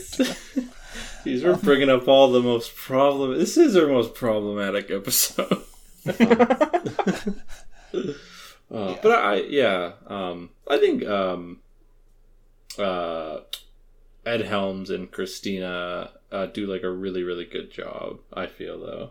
Yeah, Ed Helms is someone who I think can be like hit or miss. He has stuff he's like really good at, and I think this film leans into those tendencies, mainly Yeah, his like I think- obliviousness. Just Yeah, I think his his oblivious upbeatness, like like a street man, not through being above it all, but through not having any idea Yeah. that he Oh, isn't like the, supposed the to be scene normal. where he tries to be his son's wingman at the hot tub is hysterical. it's like, like so, so- many movies so attempt that kind of joke, or like, and just like kind of fall a little flat because they like, it's just it's not awkward enough, or it's too awkward. But this one, like, it's bullseye. It's hilarious. and like the setup and payoff to like the rim job joke where like he tells his son Oh, like, God. um, like his son asks him like oh what's a rim job and he's like oh yeah no um i think it's when you kiss someone with like your lips like really like perched together and later on in the movie he like offers a to give a girl a rim job like oh this this Yep. is an incredibly funny movie that like you would i don't think anyone would expect um out of like a revival sort of movie yeah. An interesting thing about this film is it was directed by Jonathan Goldstein and John Francis Daly, who John Francis da- Daly, one of the stars of TV's Bones, um, who and actually he left the show to go direct this Ah. movie. Like it's what? Oh, it's uh, what's his face from uh, Freaks and Geeks. yeah, yeah, yeah. Also from Freaks and Geeks, the kid. Kids whatever. Brothers, like, yeah, he played kind of the psychologist on the show, like Bones, Sweets, and he had been writing these films, and he was getting the chance to direct, and I think they were gonna just write him off for some episodes, but then they realized that the best thing for his career was probably just if they left him off the show, so his character actually gets killed off, like, t- in season 10, um, in a move that made a lot of, like, fans of the show, Bones, which I know, very upset, because it's a, a yeah the, character, the, the boners yeah, yeah. Bone- yes, the boners. yeah. That really hit me. But yeah, and then he went on to direct this and Game Night. It's the other like big thing he's directed. Um, Another like that one's really. I think. I mean, that one's even better than this one. Like that one's just a really good comedy. yeah, i still need to watch game night um Yeah. i hear yeah Possibly the last like. Um, He's also one of like five credited writers on Spider-Man: Homecoming. That's wild. oh man Yeah, Game Night's a great movie. wait, you've never seen Game Night, Ben? I have not. I it's I keep on thinking I have, but I'm thinking of Tag every time. I'm like, we saw a tag together, and you never saw a Game Night. uh, but yeah. Um so yeah, something happened with this movie and with Pitch Perfect. Um where like I, I tend I tend to sort of just skim the Wikipedia page of like the movies and I and it also is paired with my like total ineptitude of like knowing actors at all. Like I see the name Adam DeVine and I don't know who that is. Like I don't know his face. Um so like I think for both this and vacation, I thought the kiss was through like the main two love interests. Um and then like when I not Chris Hemsworth. yeah, no, uh, Chris. yeah, they have like a pretty yeah, because like Chris Hemsworth sort of plays. um It would be like um I think it would Ed Helms like stepbrother, um Brother-in-law. brother-in-law. Yeah, not stepbrother. Um, This isn't. this isn't Life with Derek. yeah. oh, but um, yeah, uh, like Chris Hemsworth is married to Leslie Mann, and they have like a really like a really like like passionate, showy offy kiss, like right when they meet each other. Yeah, the Chris Hemsworth is really funny in this. Oh yeah, Yeah, I think he's the highlight of the movie. And Blocker star Leslie Mann just hey, Yeah. oh, playing uh, playing Audrey, which again, good good casting to, to like play the sister. Also, because they mentioned like the previous a- actresses who played like the character of Audrey, and one of them is Marisol Nichols, which now I am like intrigued by because Marisol Nichols, who is on, who we'll eventually talk about when we get to like the Riverdale episodes in a couple years, is of yeah is yeah, is like of Mexican descent and is like visibly Latina. And She's yeah, well, because she's um Veronica's mom, right? yeah. Yeah. And so the idea that like she is playing like yeah, that oh yeah, she was just one of like the daughters for like the very white Griswold family. It's like, hmm. I'm like that is And oh yeah, so Vegas Vacation, yeah, where uh the son is Ethan Embry. oh wow. Huh. Even what's his name from Once Upon a Time himself? Just Owen. Owen from Once Upon a Time. I don't know why that I can pull that from memory. Greg Mendell. Just uh, his name is Greg. I don't remember this. Isn't it? As it well, because he like has a fake name because he was like a kid that the that uh the evil queen wanted to kidnap to like, take him for her own, and then like He's- then comes back as Ethan Embry. Oh, maybe I think I'm thinking of a different person for who I thought Ethan Embry played on Once Upon a Time. But yeah, Yeah. Well, yeah, he's like he shows up like he gets in like a car crash in the town and is staying there, but then it turns out he knows or he's like in like he thinks he's figured out that the town is like full of immortal people. Um and he's like trying to figure it out. I don't remember how they resolve that plot. Um like a lot of plots in Once Upon a Time, I just kind of remember it, it ending at some point. yeah. I'm glad we got for a lot of Once Upon a Time talk. Ah. he was killed by Peter Pan's shadow. okay. Huh. Yeah. Yeah. What, sorry. I guess what did what did you guys think of like the the kiss? Oh. It was good. I mean, it's a good like comedic passionate kiss. Yeah. Yeah. Yeah, like it's like overly uh like this is for like to show off how sexy and in love we are kind of kiss yeah, like yeah. There's not a ton, ton to to it, but like it's a it's a solid kiss. It's yeah. Also, yeah like it's memorable but i like i think i don't think it would win or anything like it's just like yeah. you know funny. It seems like it got nominated because Chris Hemsworth is kind of a big hot quantity at the time. Yeah. Yeah. Yeah. Exactly. yeah like i mean i don't really know when other when else he would have been able to even be nominated Yeah, Um, it's like I guess for like Thor two, the like kiss after the end credits. Oh, I mean, I wouldn't be mad if he had got nominated for Thor two. Um, Yeah, that was just the only other kiss. I Snow could White think and the of with Huntsman. Chris No, like we we talked a bit about why that film was probably ignored by the MTV Movie Awards, but um, just Yeah. Then didn't that movie come out during the reign of dominance of um, Bella and Edward? yeah, it comes out the same year as the last Twilight film, which does not get nominated. Um, part, part, and I definitely speculate that maybe it was because the like whole affair thing was so fresh they wanted they like kind of used that as an excuse to go well. We, we want to give them their privacy, so we're just not going to nominate them and force them to be on stage together. Like, uh, After they've yeah, because they've won four times in a row at this point. yeah. He wasn't on stage for the fourth one, and it is her just like asking if like Charlize or like Chris wants to come up and kiss her instead. Like it's wow. Yeah. Um. Yeah. This movie also has "Kiss from a Rose" in it. yeah, Yeah, as like This- a repeating This, plot yeah, point. this movie has better um, reincorporation of "Kiss from a Rose" than Trainwreck did of "Uptown Girl." Um,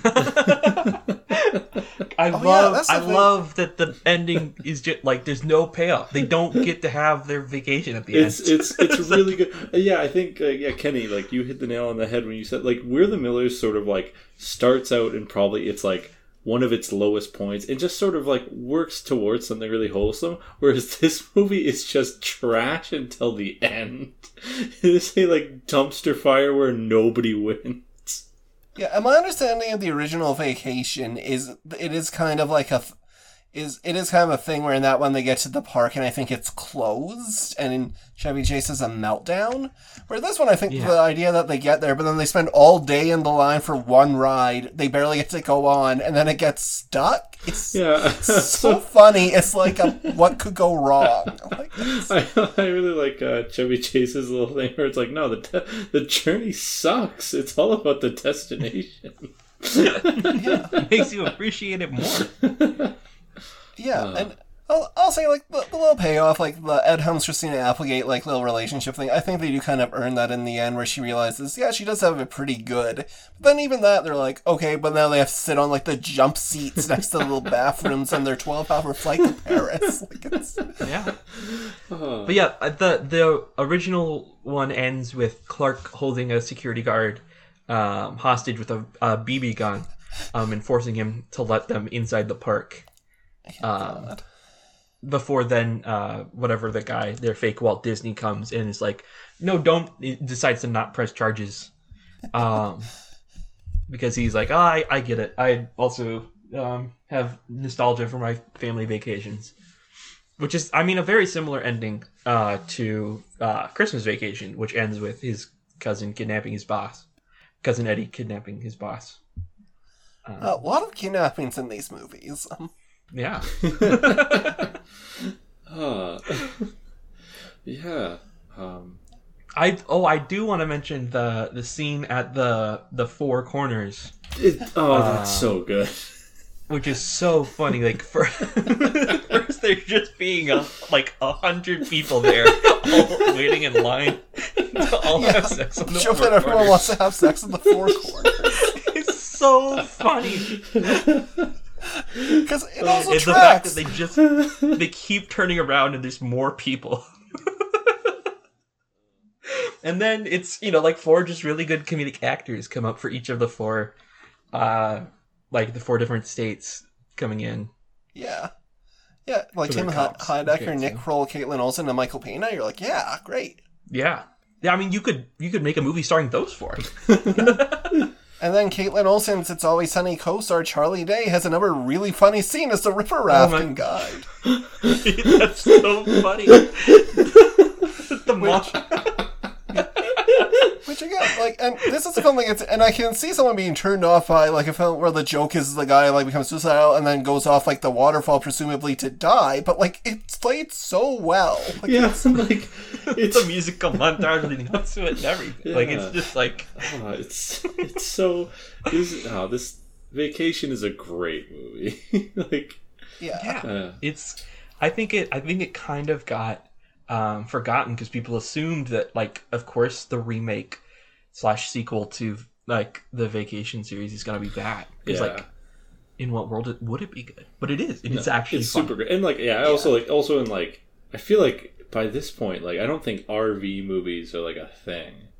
Or like family road i mean rv movies. was what like 2003 yeah. yeah. I think the meanness also turned like some people off. Like, I definitely remember. I think it was maybe the Blank Check podcast where someone's come like bringing out the scene scene where like the like the their version of like oh the girl and like the red Ferrari scene where she just gets plowed by a truck immediately. like, That's amazing. it's such a great like subversion of the original oh, uh, oh god. Yeah, no, it's it's got a particular taste and if you love it, if you like it, you'll love it. yeah, that's a good way to put it. Um, Oh man. yeah. So Yeah. With that, I think we can move on to focus. What yeah. What which i just watched today what did for the first time like I think this movie, spoilers, I think this movie is a contender with Wild Things for like the most twists and turns. But like not it is yeah, but not in like it yeah, relies but not in like f- It oh is sorry. very. Yeah, sorry, you go on. You, you talk okay, first. yeah, yeah. So like, um, but like not like fun twister turns. More just like, oh, I was lying about lying about lying about lying to you, and like, but like, but I will give it one thing: the fact that like one of the the the very end, they have like one of the henchmen just be Will Smith's dad. That's so stupid. It almost It's comes back not- around, and I love it. Um, yeah. It relies really heavily on. But that was the plan all along. It's, yeah, this movie is the definition of like of like of like of like the anime character like pushing their glasses up with their like middle finger, being like, "Oh, you thought all according to Yeah, all the cards are in my deck." Um, and it's like, oh, oh my! gosh, I wrote it down because I think I I think I summed up my feelings on this movie like perfectly. We're like, um, this is a mo- this is this is a movie with great scenes that come together to be like not a great movie in my opinion. Mm-hmm. like or like that don't like i feel like these are like these would be this I, if this movie if every scene in this movie was like its own little like clip i would really love it. But, like i don't know. It's just none of it really works for me. Yeah, I mean it's two ex- like extremely charismatic movie stars.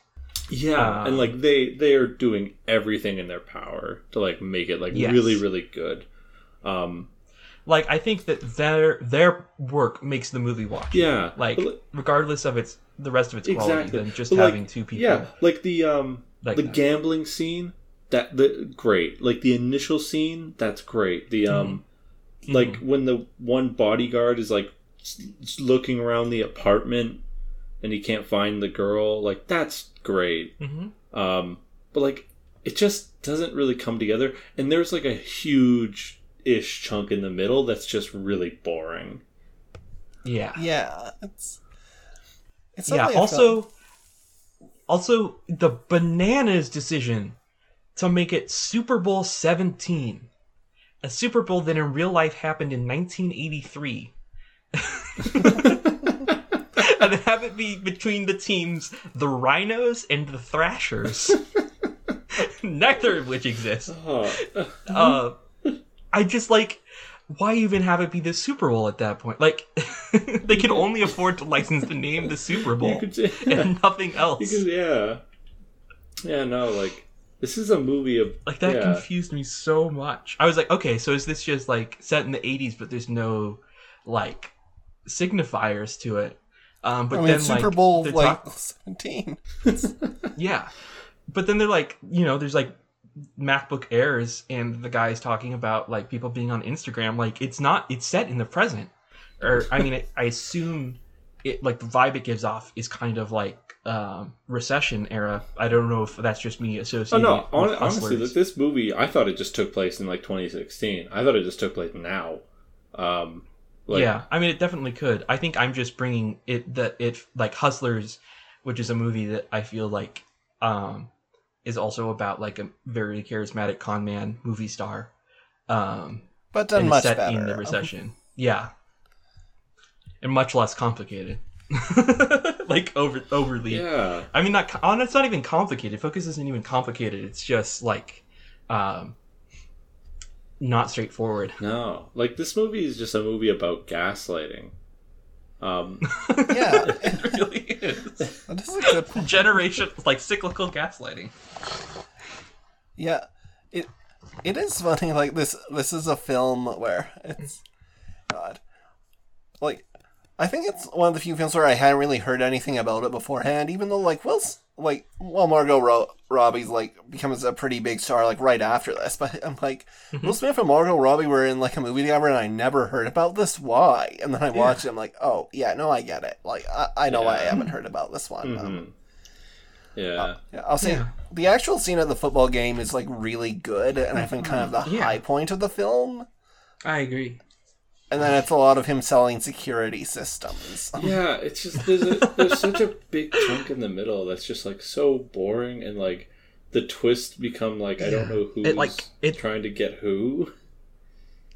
It thinks I think I think that the movie thinks that it's setting everything up for like the reveal, but really just nothing's happening because the reveal is so not set up that like it's not like in retrospect you're like, "Oh, all of this makes sense." Yeah.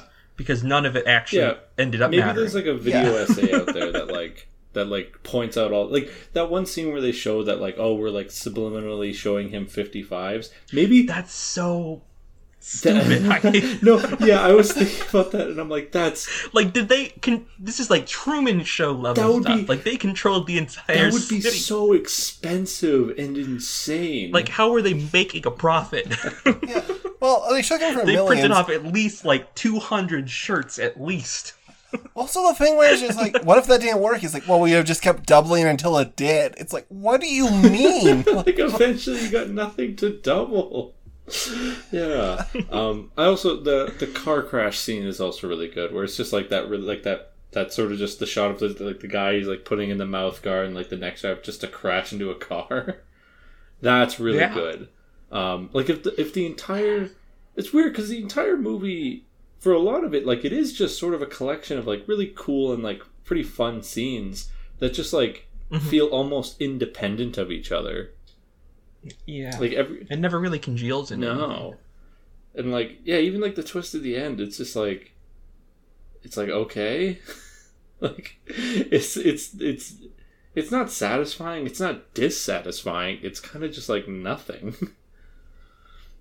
Yeah, yeah, like, it's a film where, like, you know, I didn't hate watching it. I'm like, so, one other film on this list, but, like, it's something where I'm like, oh, my, my time probably could have been spent better else elsewhere. Um, yeah. Like I, I think me having watched, I watched Ocean's Eleven yesterday, um, just for fun, um, and like comparing the two movies, it's like, like this is so obviously like trying to be in that same vein of kind of like slick conman films, but like it just never can like a slick conman films about like you know where the charisma is that they're a movie star because that's like so much of what Ocean's Eleven is is that it's just like a few movie stars just being really charismatic and slick and doing cool things.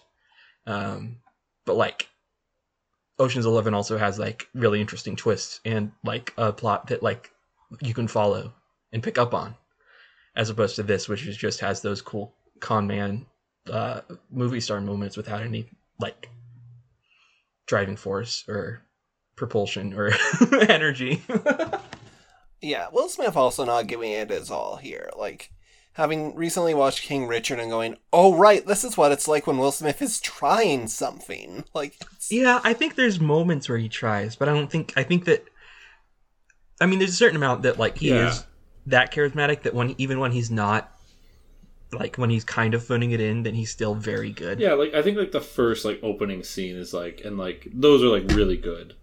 Um Yeah. yeah, like the back and forth between like him and and uh Margot are like really good.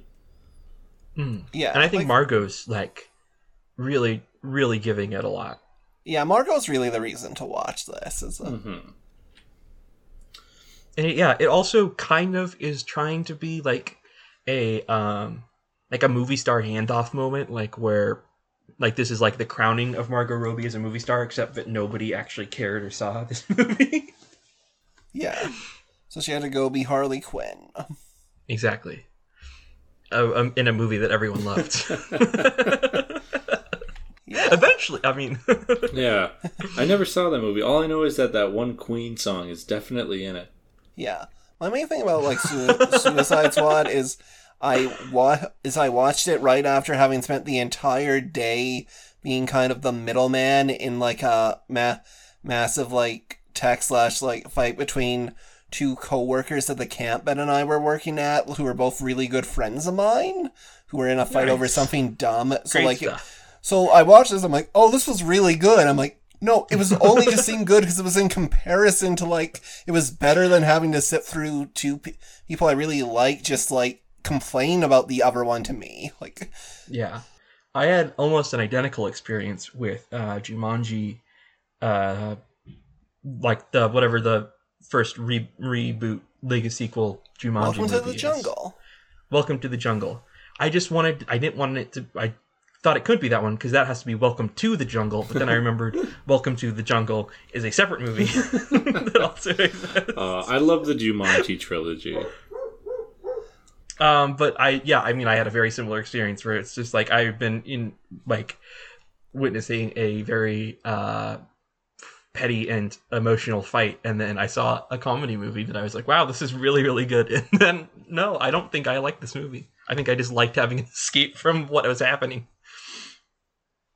Yeah, no, I, th- I think definitely like I think how you experience like when you experience things are like super informative of like how much you'll enjoy it. Like that's when like I know I know when certain things are like not flash in the pan, but you're definitely gonna enjoy this like now rather than like months later. I try to like watch things like hammer it all right now. Like I think I watched all of Invincible in one night.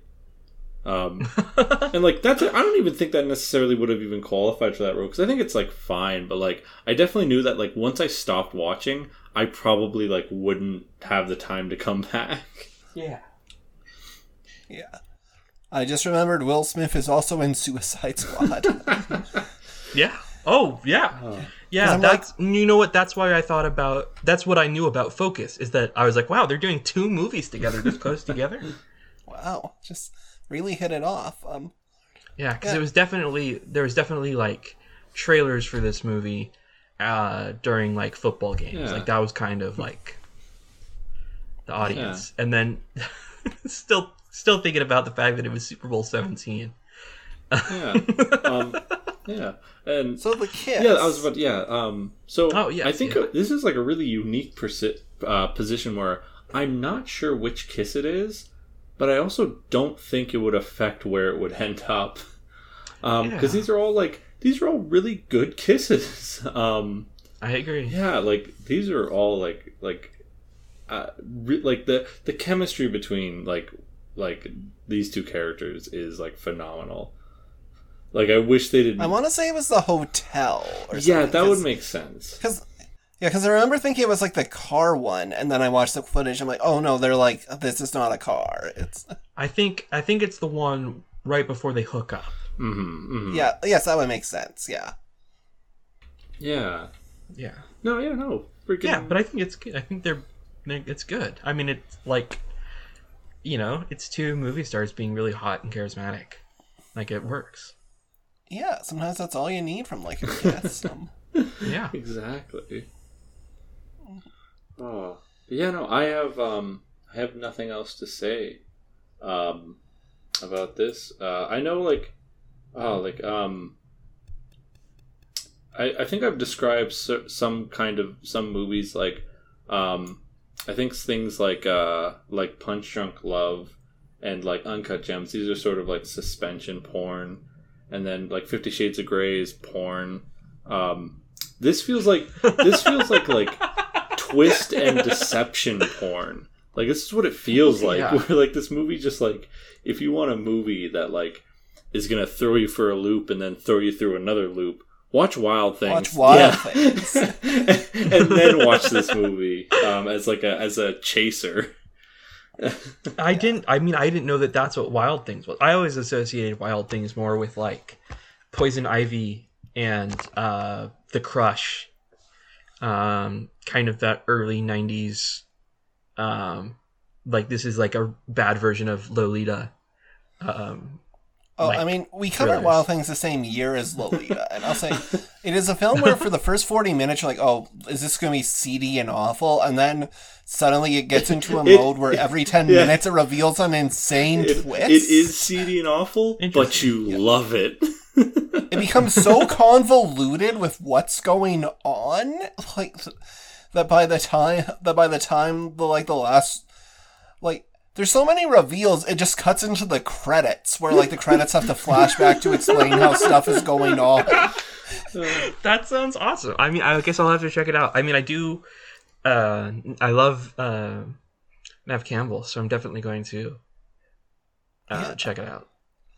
Oh yeah, you yeah, I think you'd enjoy Wild Things. Um, but yeah, with this, there's one more film to talk about, and Deadpool. yeah. So Um. Yeah. you think Deadpool knows that the podcast is talking about him right now? Oh, he, he would have. To. yes. Um. Just be watch out for him showing up. Yeah. but um this is like this is really tough cuz Deadpool is like one of the very is a very unique movie in that I feel like um the sequel improved upon it in almost every way and like in a way that it just replaced it entirely. Like if I ever want to watch a Deadpool movie, it's never going to be one. Um cuz like there's just there's an I'm like I'm going through my head and I'm trying to think of like unique things in one that weren't just don't don't already exist but better in two. Um, like I think two's a bit. The Colossus speech. What's sorry? Oh yeah, but like, Oh, col- but, like Deadpool gives that speech in like the first couple minutes. You don't get that great joke though. That is like an amazing joke. Um, but like, but it, but in two, you get like the uh, you get tomorrow from Annie. You know, so there's clearly give and take. Um, Ah, yeah, it's um, I, I yeah. yeah, I mean, I I think Deadpool two could be like a little shorter. Um, that's my criticism of every movie. Every movie Yeah. should be shorter. Um, Deadpool 2 even has a better Green Lantern joke. yeah, like, um, that's is that the one where he kills himself looking or Yeah, kills Ryan yeah. Reynolds looking at the script. Right? Yeah. um, Um. Yeah, I don't know. I uh, I like both of them. Um, I think the better one, the second one, is better. I I agree with you on that. mhm. Um. Uh, but I don't know. There's, I mean, the second one introduces its own set of problems, like like just like the most explicit fridging um in a comic book movie in a while.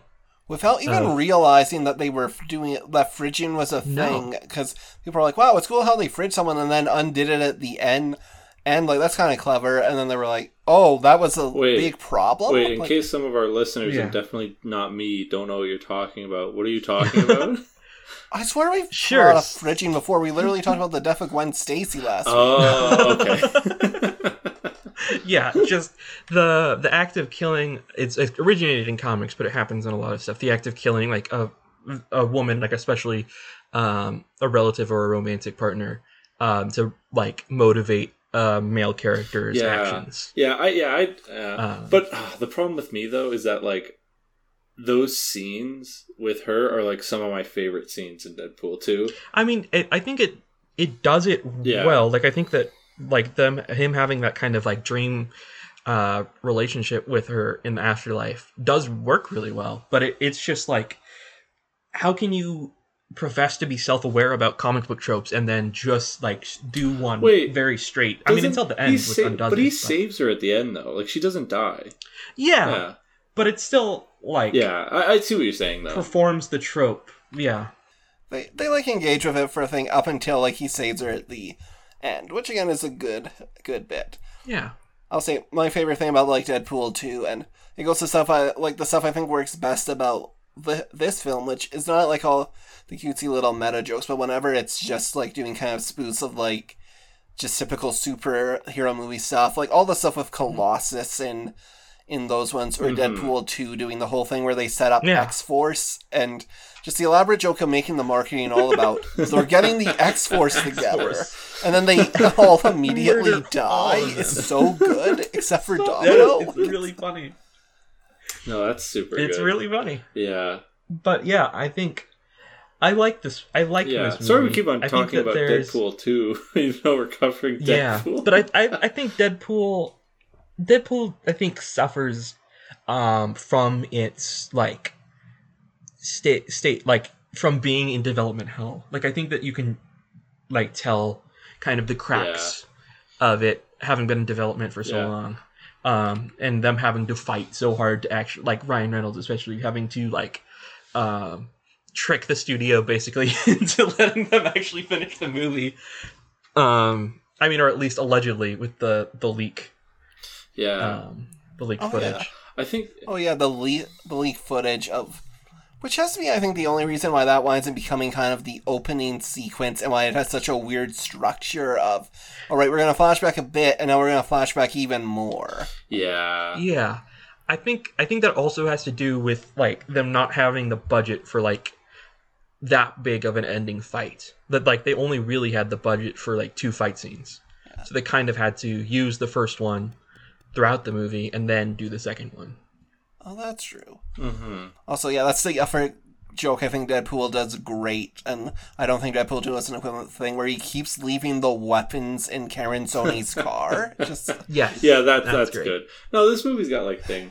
Um, which is also um, I'm also pretty sure is um, budget related. yeah, Um, but it does it makes it makes it a joke without it making the joke that they don't have a budget, which they could have. I can definitely see a, a, a slightly worse version of the movie that does do that. Yeah, um, and like another thing holding this movie back, um, and like, um, I think I've stated before that I think I can acknowledge, um, like the really bad things Louis C.K. does and still find him really funny, um, and like really like like him in movies. Um, that like with that context in mind, um, even if T.J. Miller was like a perfectly nice guy, I still just don't like him in either movie. um, Yeah, I think he's he's he's really unnecessary because it's like it's like what if we had a character Yeah. who just did everything Deadpool did but way less funny.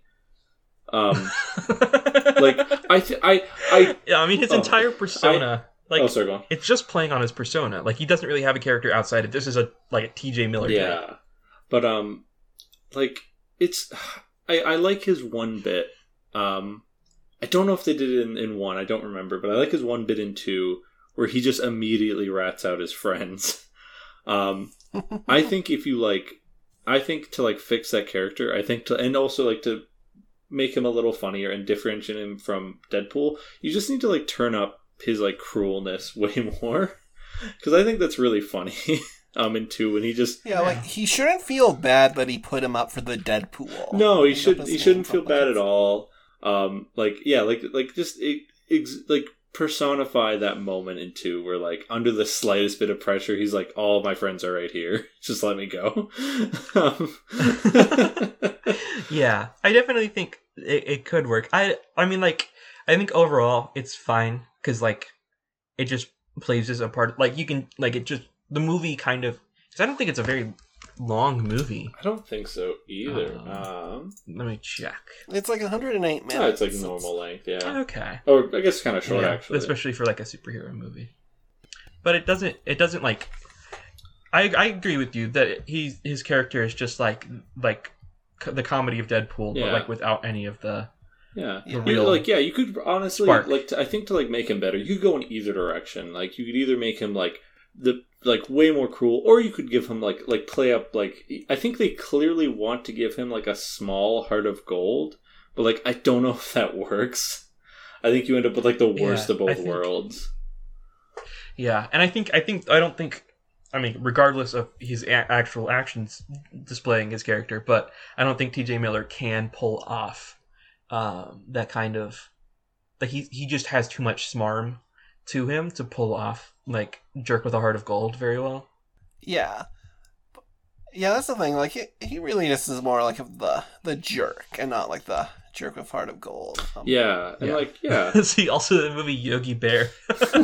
I'll say Weasel is one of like is like a kind of I, I don't know if he's been on like the Deadpool comics for a while, but like he is someone who was like kind of one of the couple Deadpool cast members who they had in that book with Al being the other one and I'll say I think Al is much better used in this movie just cuz the idea of her is always just funny. Like it's yeah, yeah, that he lives with this black blind woman who's just yeah, like she's great. and I think they do a good job playing with it. Yeah, Um, of, like her not being able to see whatever ridiculous things that he's doing, yeah, like I, I think it's really and her like like torturing her to an extent.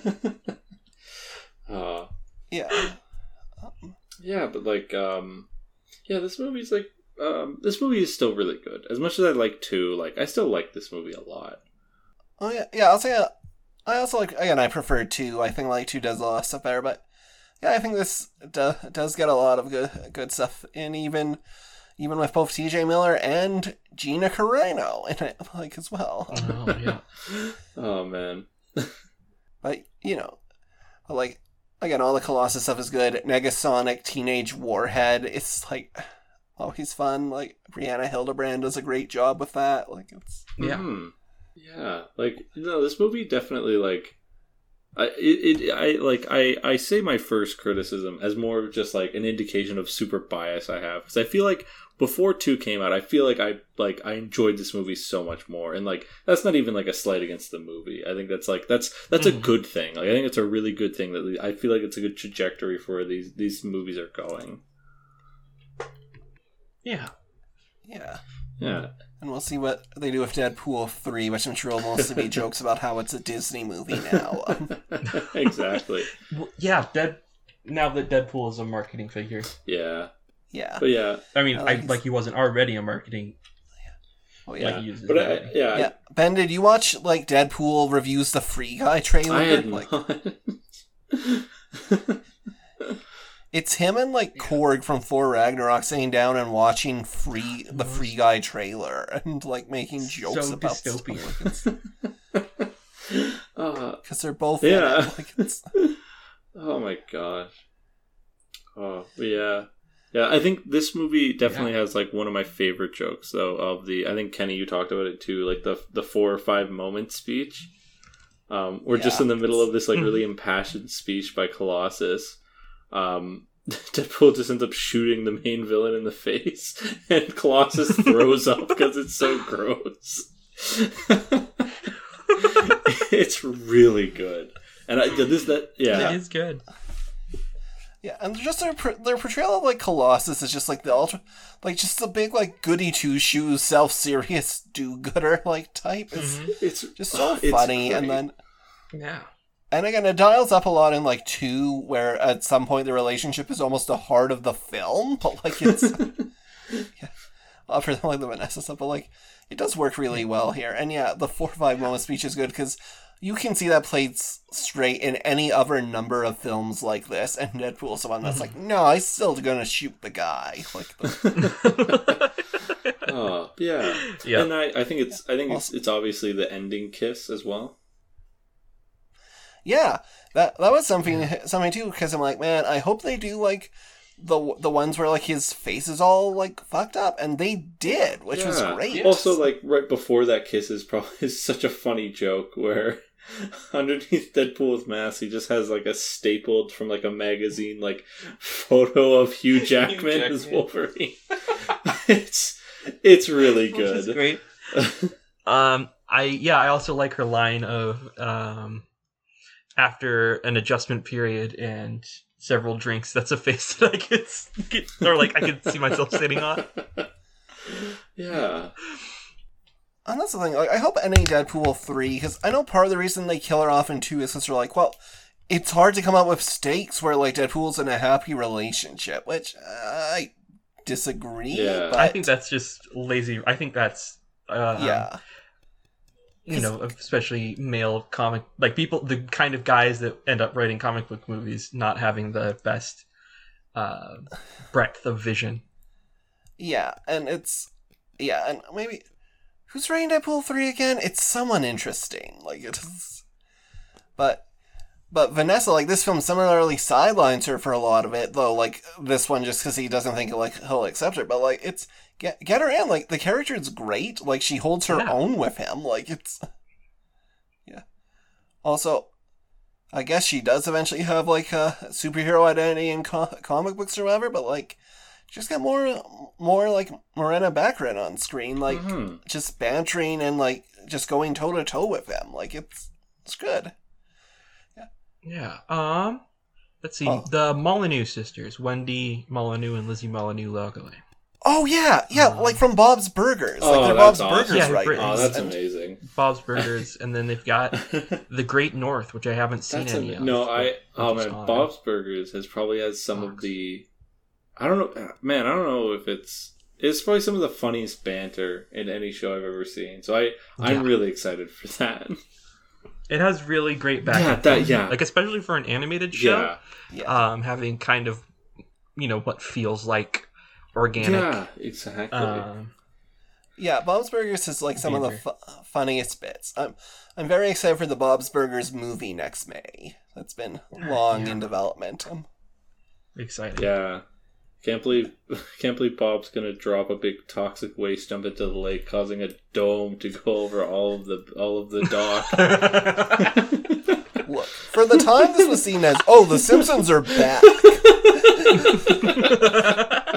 this is a return to form. Yeah, uh, What if Bob's Burgers just becomes like? What if Bob's Burgers is just on in twenty five years? Like, what's oh man, I think it is. Well- that world? It's interesting because it's on season twelve, and like it's That's it. And- that that seems that's there's no way. That's wild. yeah. But the thing is, like, where some shows eventually just get to like large st- stakes, like even in the good eras, Homer Simpson goes to space in the fifth Yes. season, and Which I Bob's like that episode, but like there's an escalation there. Like that wouldn't have happened in the first season. And Bob's Burgers, like, is it- in in contrast, it's just gone increasingly low stakes with most of the things. Where I think one of one of the more recent episodes this season I saw is just the the girls try and put together a loft bed so Louise can fit a desk in her room, while Bob and Jean get stuck, like kind of having to babysit the restaurant while like a role playing game group does something there. like it's And the thing is, is I haven't seen that episode, but like it sounds really, really funny, and it's just like nothing happening. yeah, and like it's just, it's they've created sustainable like a sustainable animated sitcom. yeah, they do like yeah, and again, sometimes like they do concepts like there's especially in the the early days would do one like there's an early Thanksgiving one where the idea is right. is the the rich person voiced by Kevin Kline who like owns like the biggest business in town. He's held, held like a turkey run for Thanksgiving, except except like the turkeys are just turkeys and they go mad and terrorize everyone, and it's done like kind of this survival ho- horror type thing. But then, yeah, but then like I I think last year's Thanksgiving episode was just the the son has like diarrhea and he's like on the toilet and they're telling him stories to like cheer him up and the stories are where they just get like silly like it's Yeah, like I it. Yeah, I mean it's definitely. I don't- now that we're just talking about Bob's Burgers, is that it's a lot like um, King of the Hill. Like King of the Hill did have an escalation to it, and it got kind of more cartoonish as time went on, but there was still, um, to a certain extent, grounded, even if the characters became less so. I don't, I don't, I don't even think that the characters would become less real in Bob's Burgers as much as they did um, near the end of King of the Hill. Didn't become as much of a caricature like in King of the Hill. but yeah but yeah that bodes well to Deadpool three plus women writers that's good Yeah. That's- yeah more of more of that in like this like, raunchy superhero type films. Also, some women lefters as well.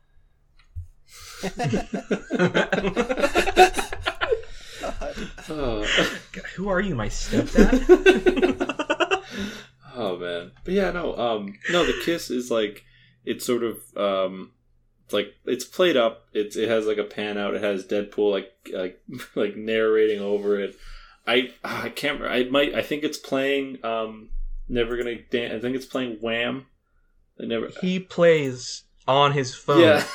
Um, oh yeah Careless yeah, Whisper Careless Whisper. That's Careless what. Whisper. a song Ben loves I do love Um, that song. Um, And a Um, song yeah. that's a callback. Oh yeah, that's there is a callback. That's also good because like it's it's a bit after the like you're the inspiration drop when she like when like he's been like stabbed in the head and she just knocks out Francis, which is really good. Like it's some solid music in this movie. hmm Yeah. No, like it's yeah, it's a really good. It's like a classic. Nothing, nothing subversive about this kiss. There's little subversions around the edges, but like the main kiss is just your regular, you know, blockbuster, big, big finale, finito. Um, yeah, and just um, some credits to Scoop, and then like a pretty funny, like little Ferris Bueller, like parody. Um, Yeah. Yeah, Is is Matthew Broderick in the second one? I don't think he is. That that would be a good. Maybe thing he's in a, a trailer. I feel like there was some interaction between them, but or maybe I'm hallucinating that. Well, Matthew Broderick was in Trainwreck as himself. yeah, Uh, That was that. was- Yeah, there was like a weird scene where where Bill Hader just met with like a essentially just a bunch of cameos. Um, yeah, th- they were like having like an intervention. yeah, and like yeah, the the uh, what's what's the actor's name? The Ferris Bueller guy. Um, Matthew, Matthew Broderick. Yeah. I think the scene ends with him like just being like, "Wait, wait, don't go." Can you like check out my knee? It's like it's kind of it's funny. It feels funny when I jump. Yeah. which was pretty funny. Yeah, Oh man, yeah. yeah. I guess there. Uh, he never. actually interacted with Matthew Broderick, and I just um, invented that Yeah. because of him referencing it. Oh. Well, yeah. um, yeah. We come. This has been. oh, sorry. Go on. Oh yeah, I think we're both about to do the same thing. Where Evie. So first, what we're going to do is we're going to rank all six of these films just on their own as movies, and then we'll rank the kisses on them. Yeah. Okay. Um. Yeah. Uh. I can go first. I'm going uh from bottom to top. Um. Oh man. Yeah, I'm looking at that this too. is really yeah. this is this week was a bit of a hodgepodge. Like nothing, like nothing, you know, uh, to build an American quilt, but also nothing s- that's spectacular now. Um. So, uh, man, I think at the bottom, uh, I hate to do it, but I think at the bottom I do have Deadpool. Um, and the Really? yeah, I, honestly, yeah, it's and it's it purely biased. It's only because of Deadpool too. Um, it's it's it's not fair, but life ain't fair, I guess. Um, and then above that one, I would put Focus because I could probably see myself like watching Focus clips in the future because like it actually does have some really good segments, and like you could probably edit it down to be a really neat like thirty minute like just like YouTube video or something. Well, I think honestly, if you end it when they leave each other in New Orleans, That would be really uh, yeah. just end it That would be strong. It's like a pretty interesting short film. yeah. And then um, above that one, I have Fifty Shades of Grey. Um, I think I think it's an objectively like pretty bad movie, but it left me so intrigued. Um, like I actually like that says something that like the minute the movie was over, I was like, I need to watch more. Like I need to find out what happens. Um, I I mean, You're, I'm just going to say you're setting yourself up for disappointment. I can I can do it.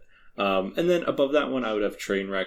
Trainwreck is like is like like really is a lot a lot of funny bits, and like I feel like this year is this was this was a bad year to be like a comedy because it's going to be this year was so oversaturated with comedies that like every comedy on this list is having an uphill battle.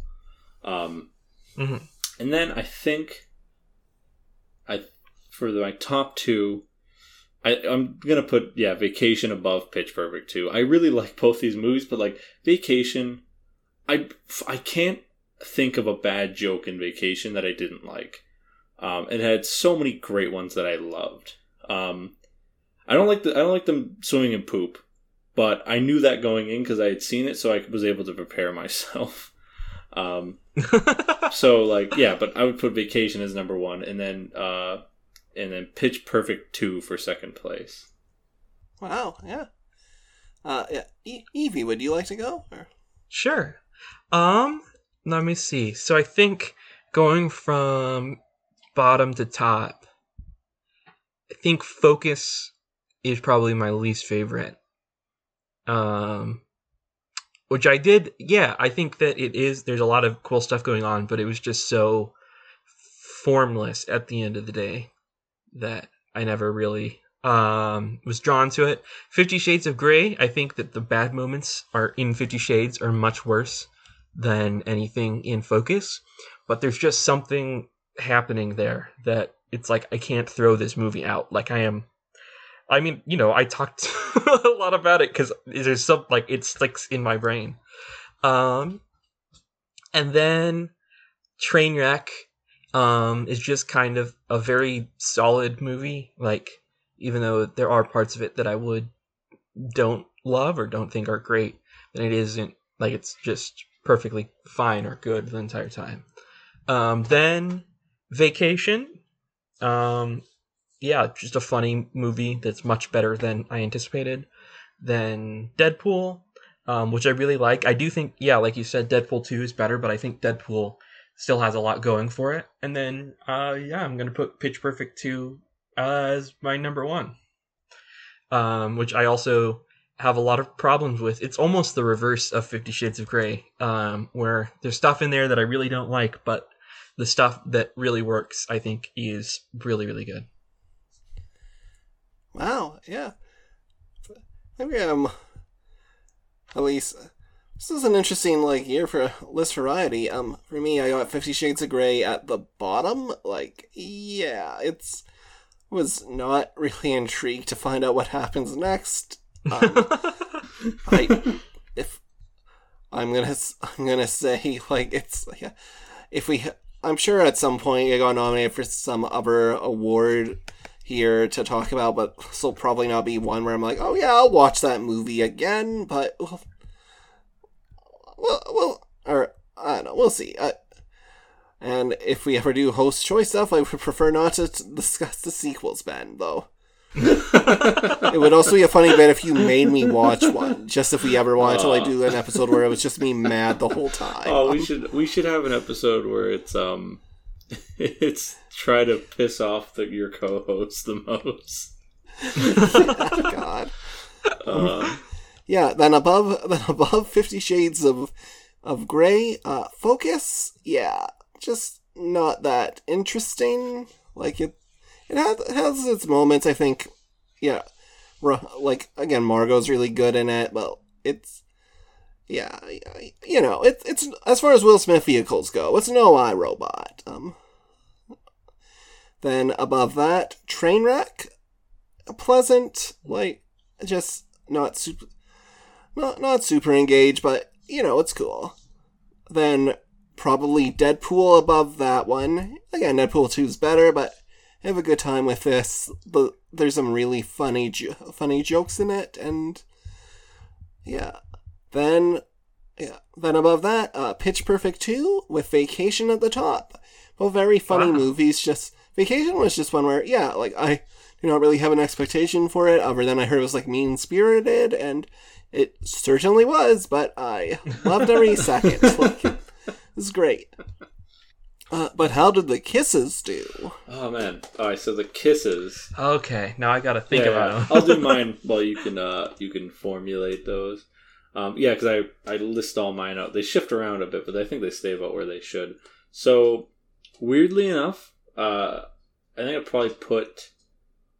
Oh, this is actually. I, I'm gonna put the Fifty Shades of Grey one at the bottom. It wasn't. It was actually weirdly enough. It was originally at the top. Um, when I thought it was like the elevator one, or literally anyone except for the one they picked. Um, but it is now at the bottom. Um, and then I put the vacation one above that. Like it's like it's fine, but it's like I don't know. It's like it's it's a good comedy kiss, but I feel like there's so much so many more Mhm. fun comedic elements during that whole segment that like it just gets it gets outshone. Um,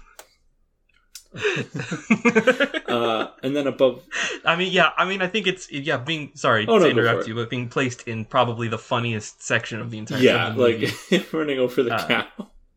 It all happens so fast. the entire three minute sequence where the joke is just he's showing off his giant penis. And then you get to see like a photoshopped Chris Hemsworth penis right at the end of the movie too. Um, Yep. it's it's wow, uh, but the kiss itself is kind of eh. Um, Right. And then uh, it's re- the next two. The next two are honestly interchangeable. Um, you could switch these orders around. I don't think it would affect it that much, but I think the the Deadpool and Train kiss are like pretty pretty similar. Um, I think they have pretty similar Mhm. vibes. They're both like sort of the ending of the movie. They're like kind of what everything has been building to. Um, and I think in their own unique ways, I feel like they, they kind of, um, like with Deadpool sort of having like the comedic elements, like the, the Hugh Jackman mask and playing Wham on his phone. And then Train's more like somewhat comedic, but I think leaning a little bit more on the sentimental side.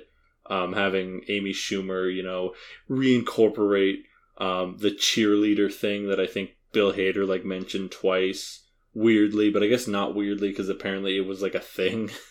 Where he kept on saying like I like cheerleaders, like they make people happy, like um and then at the top I would say I would say the focus one I think wins out. Um the pitch perfect one would have won out if it was like if the if the We Belong was done a cappella. like I don't know why they could have had a big this Pitch Perfect 2 is full of such great set pieces, I think.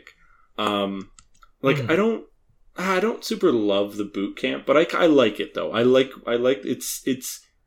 I feel like in a worse movie, that section of the movie is so much more boring. Um, and then like Mhm. the um, oh, what's his name? The villain from Alvin and the Chipmunks. Uh, David. What is his name? David David Cross. David Cross. he would hate so much. He would despise the fact that that is how you remember him. I don't. I He don't even know the name of the character. I just know him as the bad guy from Alvin and the Chipmunks. Um, He is openly like, I hate these movies. I'm contracted to be in them. My I, my agent is trying to get me out of this. I hate that I'm in the. uh, He's, He might he's attempt literally like, he's murder the guy I if wanted like a would like beach it. house. Like, Oh. yeah, no, sorry, to return to my point. This could have been another opportunity. I feel like when the movie ki- maybe needed, I maybe not, it kind of needed like a big set piece similar to that at this point in the movie. They could have had all the girls like on different boats. Um, you could have a joke where maybe they all fall over, but they like continue to sing, like coming out of the water, really like covered in gross stuff. And then you could have the car bit again. The car bit was fine. You can keep it.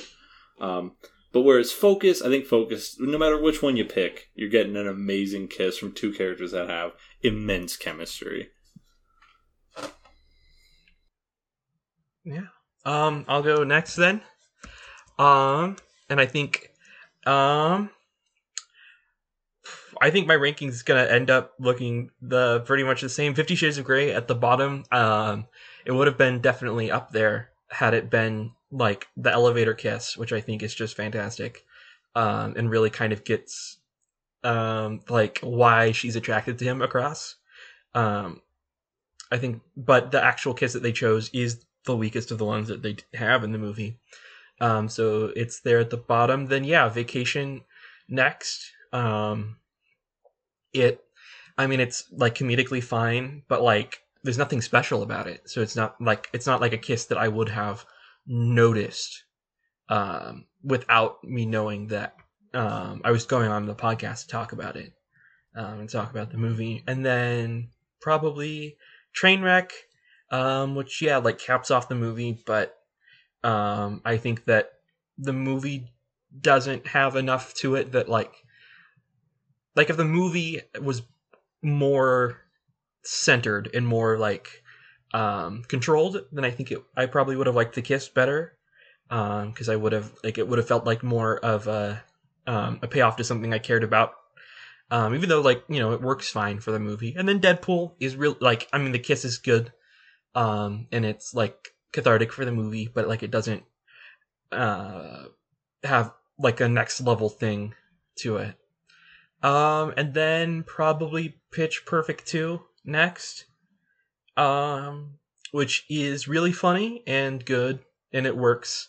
Um and i probably would have put it uh first to start with except um you bringing up the criticism of it which is now all i can think about because you're entirely right about how they could have had like something more with it. Um they could have Yeah. had like it- it be bigger. And then focus which yeah i mean it's funny that the movie i put at the bottom then has the kiss that i put at the top because it's just like i mean that's the strength of the movie is that it's just these two really charismatic um hot movie stars um with chemistry and that's the good parts of the movie and this is all all that Yeah, no, I think yeah, I definitely have, and I think Kenny has this a couple times too. Where like throughout the podcast, like I definitely list out all mine when I finish watching the movies, but like I've definitely like evolved my opinion as I'm like talking through it.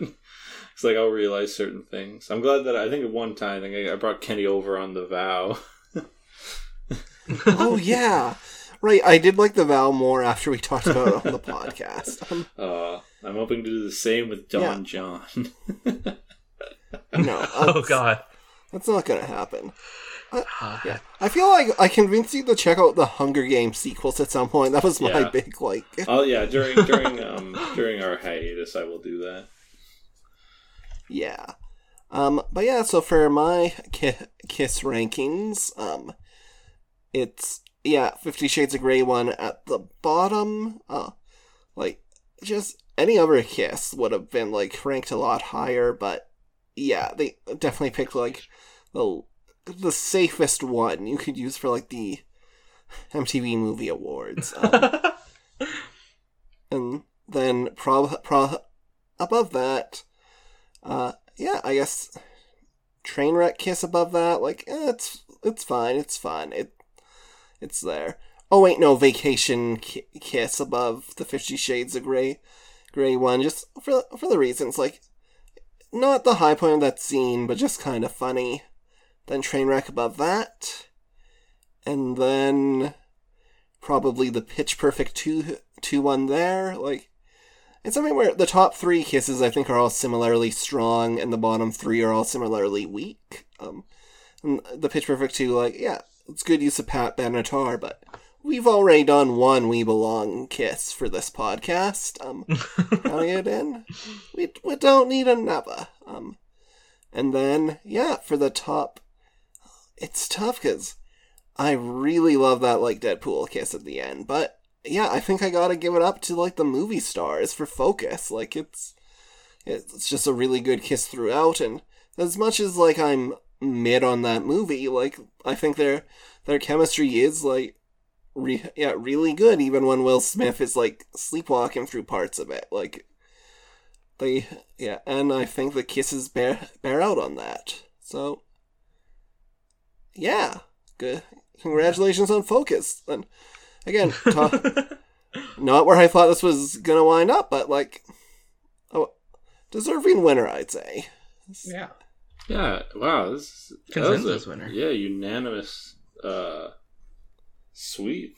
Good Yeah, for good for focus. But I yeah would I think for me at least then the, if it had been the elevator kiss then I think that would have won. Yeah, me too. Absolutely. Um, I think I still might have gone with focus just out of like principle. And I'm like, do I really want to award Fifty Shades of Grey? But it's, Mhm. but I might- maybe would have got talked into it. Um, but yeah. all right. So, but now we come to our recommendation of the week segment, where we get to recommend whatever we want to audiences. And yeah, e- Evie, you thought of them, and then you told me before the show, which I appreciated because otherwise I would have said one of yours. Uh, yours, Well, but because you sent me, I would have. I had time to think of something else. So That's part of why I sent it is that I knew um, that you also liked Yellowjackets, um, which is what I was going to recommend the show, um, because you've we've talked about it before, but it's just um, a really um, interesting show. Basic, it's like uh, kind of Lord of the Flies, but with teen girls. Um, and multiple timelines and kind of you know lost esque um but I, it's just really compelling and you know it's really interesting to just like it's all about women like entire like basically entirely about women and the relationships between them um which is awesome for like a tv show to be so much about that and so much about like exploring the uh deepness behind um teenage female relationships yeah, and Oh, eventually we're gonna get to cannibalism on that show. Yes, exactly. That's the other part is that there's there and is weird cult cannibalism. stuff. Yes, which when you combine those two things together, it's like uh, peanut butter and chocolate. But yeah, Yellowjackets. If you are a Canadian listener, you can find that on Crave, and America is like Showtime. So Showtime, yeah. Um, and then the other thing, just real quick, is uh, the show Game Changer on Dropout, which is kind of like the resurrected um, corpse of college humor now. Um, it's just like a, a good game show by funny people um, that is constantly surprising every episode. Then the rules change. Um, so like people, um, like there's different like the contestants from you know college humor stuff are on it. Um, but there's always like surprises and twists, and uh, Giancarlo Esposito was on an episode, um, which was wild. And I don't know, it's uh, probably the thing that's made me laugh the most um, in months. oh wow, sounds And good. it's on, yeah, it's on Dropout.tv, which is like their subscription service. It's like uh, not to go full advertising, but you know, it's just like you pay whatever the subscription fee is, and then get access to all their shows. The other stuff's like um actually in Dimension Twenty is like their big selling point. Um, but yeah, just really like funny stuff. Well, that's neat. Uh, what do you got this week, Ben? Um, today, today I got a pretty short and simple one. I only got one. Uh, it would be the Pentatonix song "Can't Sleep Love." I just really like it. I think it sounds cool. Oh wow, that was short and sweet. Cool. And for me, I got check it out. ne- a Netflix original F is for Family, which just debuted its fifth and final season. Um, it is a show that it always winds up on top ten lists for a bit, even though I'm pretty sure I'm like the only one who watches it. That's yeah, I, I was think I was going to make the same joke. Yeah, but it seems to have some kind of base, but it's it it is like kind of based sort of on the loosely based, I assume, on the childhood of like Bill Burr, and it is kind of set in the seventies, and it's a it's a show that like I think when when it initially came out, the trailer's like, oh yeah, it's a bunch of jokes about wow, look how crazy stuff was back then, and it it's kind of the show about this family led by this guy Frank, voiced by Bill Burr, who it has this incredible opening credit sequence set to the song Come and Get Your Love, where it's him as this young guy who's graduated like high school or college or whatever and has his like future ahead of him and he's taking off into the sky. But then he's hit with like a draft notice. And then he's hit with like a wedding cake and glasses and like just all all burdens of like domestic life as like he, until he comes crashing down to like life down to earth surrounded by this fa- family and that's kind of the thing of him dealing with his issues and it and has an interesting cast where like Justin Long is like one of his sons who's just an annoying teenage kid. And I'm looking at the cast. This is wild. uh brilliant actor Michael K. Williams, who tragically passed away a few few months ago, has like a recurring role as this guy Smokey who drives a truck and feels like vending machines and it's a show that like it's set in the 70s it takes no like for like some bill burr skeptics are like oh so it's just about how like better stuff was back then. It is a show that's very critical i think of like his character's worldview and of the sexism and racism and homophobia of the time and it it's a show that like gets into similar like bojack horseman emotional territory and can be similarly devastating and even though it never gets quite as like bad as bojack i think because it is sort of real people and it does kind of have a similar these actions like that happen in one episode could have consequences seasons later type mentality. Hmm. It does get kind of similar kind of cycles of just being afraid for the characters followed by like moments of catharsis and while it's not as consistently funny as bojack it always has at least one mo- like a handful of moments each season that just make me laugh like no ever like when i'll explain is there's an episode where a few of the the, the, the character who seems to be the closest analog to Bill Burr himself and a couple of his friends have gotten in trouble and they've been put with the police for a kind of young cop scared straight type program. So there's like sitting in this thing with the cops. They're like, okay, here's your first task. You gotta clean our guns. So they go and they start cleaning and they're like, huh, you didn't try to shoot us. You passed the first test. And then they point to like the wall of this room that has bullet holes, and they're like, "the like last group didn't do so well." They're like, "Thank God he was a terrible shot." And they're like, "Wha- "Wait, why did you load these?" They're like, "Well, we know that now." It's just such a good bit. It's, wow.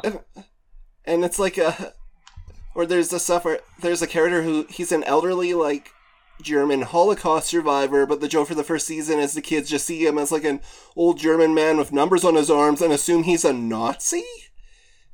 And it, it just becomes like a running thing where they call him Mr. Hitler until they finally like learn his story. And but even then, like one of the kids just cannot get his name right until he accidentally starts a fire on like the law on like the lawn outside like a Jewish temple and then like calls him by his name. He's like, I was just doing what he told me to do. And it's like, now you get my name right? Like it's it's just a great show and it ended and I'm gonna miss it. So yeah, F is for family and for fun.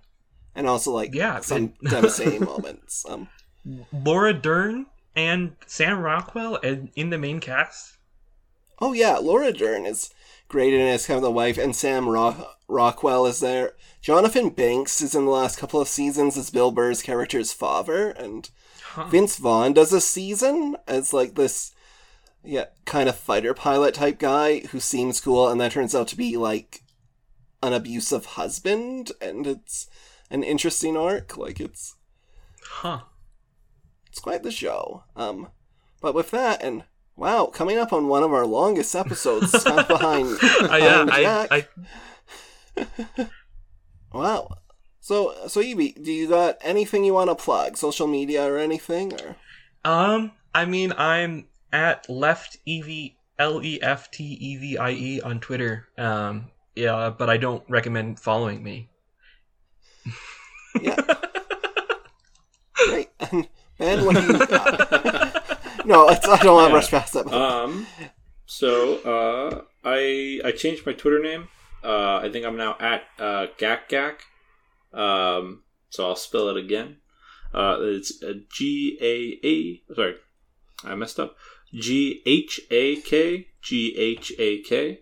Um, and then uh, I also uh, I streamed I streamed twice at um, Twitch.tv slash um, Gacker TTV. Um, I'm really just using it as an excuse and forcing my friend to draw with me. Um, but I might be on there. Um, my setup right now has that one GIF of Mario and Sonic kissing, like checkerboard tiled all the way down the side. So I think I oh yeah, something you want to cover on the show eventually. yes. Um, so yeah, if you if you're a fan of kissing, stop by whenever I stream again, which might be never. Um, uh, I think to get funny emotes, I need to have 50, 50 followers. So do that, and I'll stream. Uh, yeah, and you can find me on Twitter and Letterboxd at Like a Wolverine. Um, you can find the show on Twitter at Gold Popcorn Pod, or you can email us at past the goldenpopcorn at gmail.com. Our theme song is by Matt Samard. Our artwork is by Ben. Maybe he'll draw artwork for future seasons of the show on his stream. Hey. little, Crossplay. little. yeah, and then yeah, uh, if you like the show, please rate, review, subscribe. And next, uh, well, ne- next up, if you're listening to these episodes as they come up, will be a bit of a break. Um, I yeah, one of one of the hosts of the show is a student, and he is about to enter into finals territory, and is already a pretty bad procrastinator to begin with. So we're gonna be taking a few weeks off, and you know, maybe we'll bank up on some recordings and then, but we will be back in the new year for 20, for 2017 for the first installment of the MTV Movie and TV Awards. and We'll see you all in 2017 and 2022. I mean, I'm still going to announce what's yeah, 2017 and 2022. No, I'm still going to announce what's coming up next. So, for 2017 Best Kiss, the nominees are Emma Stone and Ryan Gosling, La La Land, Emma Watson and Dan Stevens, Beauty and the Beast, which MTV is officially calling the second interspecies nomination. Tar- Sorry. Taraji P. Henson and Terrence Howard for an episode of Empire. Zac Efron and Anna Kendrick, Mike and Dave need wedding dates. And the winner, Ashton Sanders and Jharrel Jerome, Moonlight. So it's going to be quite the episode. Interesting. Um, lot of lot of stuff happening. yeah, Ben has been hyping up this Empire Kiss for me Yeah, for a I, while. I've been It's- spoiled because of uh, my research trying to find which episodes these kisses come from. But uh, it looks good. It looks really good from from two like already amazing alumni. Mhm. Yeah, well, Yeah. we'll. s- I'm gonna say right now, it's gonna take a lot to top that, to get me to clear around something other than Moonlight. But we'll we'll see. I'm willing to give Empire. Yeah, that I've shot. not seen Um, Moonlight, so I might just be. I might be. Uh, I might not. Uh, I might not be exposed yet to the to the heights of uh, of 2017's kisses. Yeah, but and yeah, but anyways, until next time. Um. Oh yeah, Evie, thanks for being on the show. You were great. Yeah. Thank you for having me. Yeah, come back Yeah, it was anytime would love to have you on. Yeah, Thanks. and Glad yeah, to be on. yeah, and for all of you, just keep passing that golden popcorn and just remember, um, nothing is sexier than consent.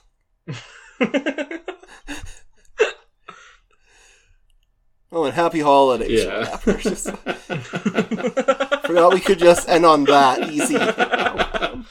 There's there's nothing sexier than consent, and a close second is the holiday season. Hey. Yeah. Goodbye. But Bye. Love me like you do, love, love, love me like you do, like you do.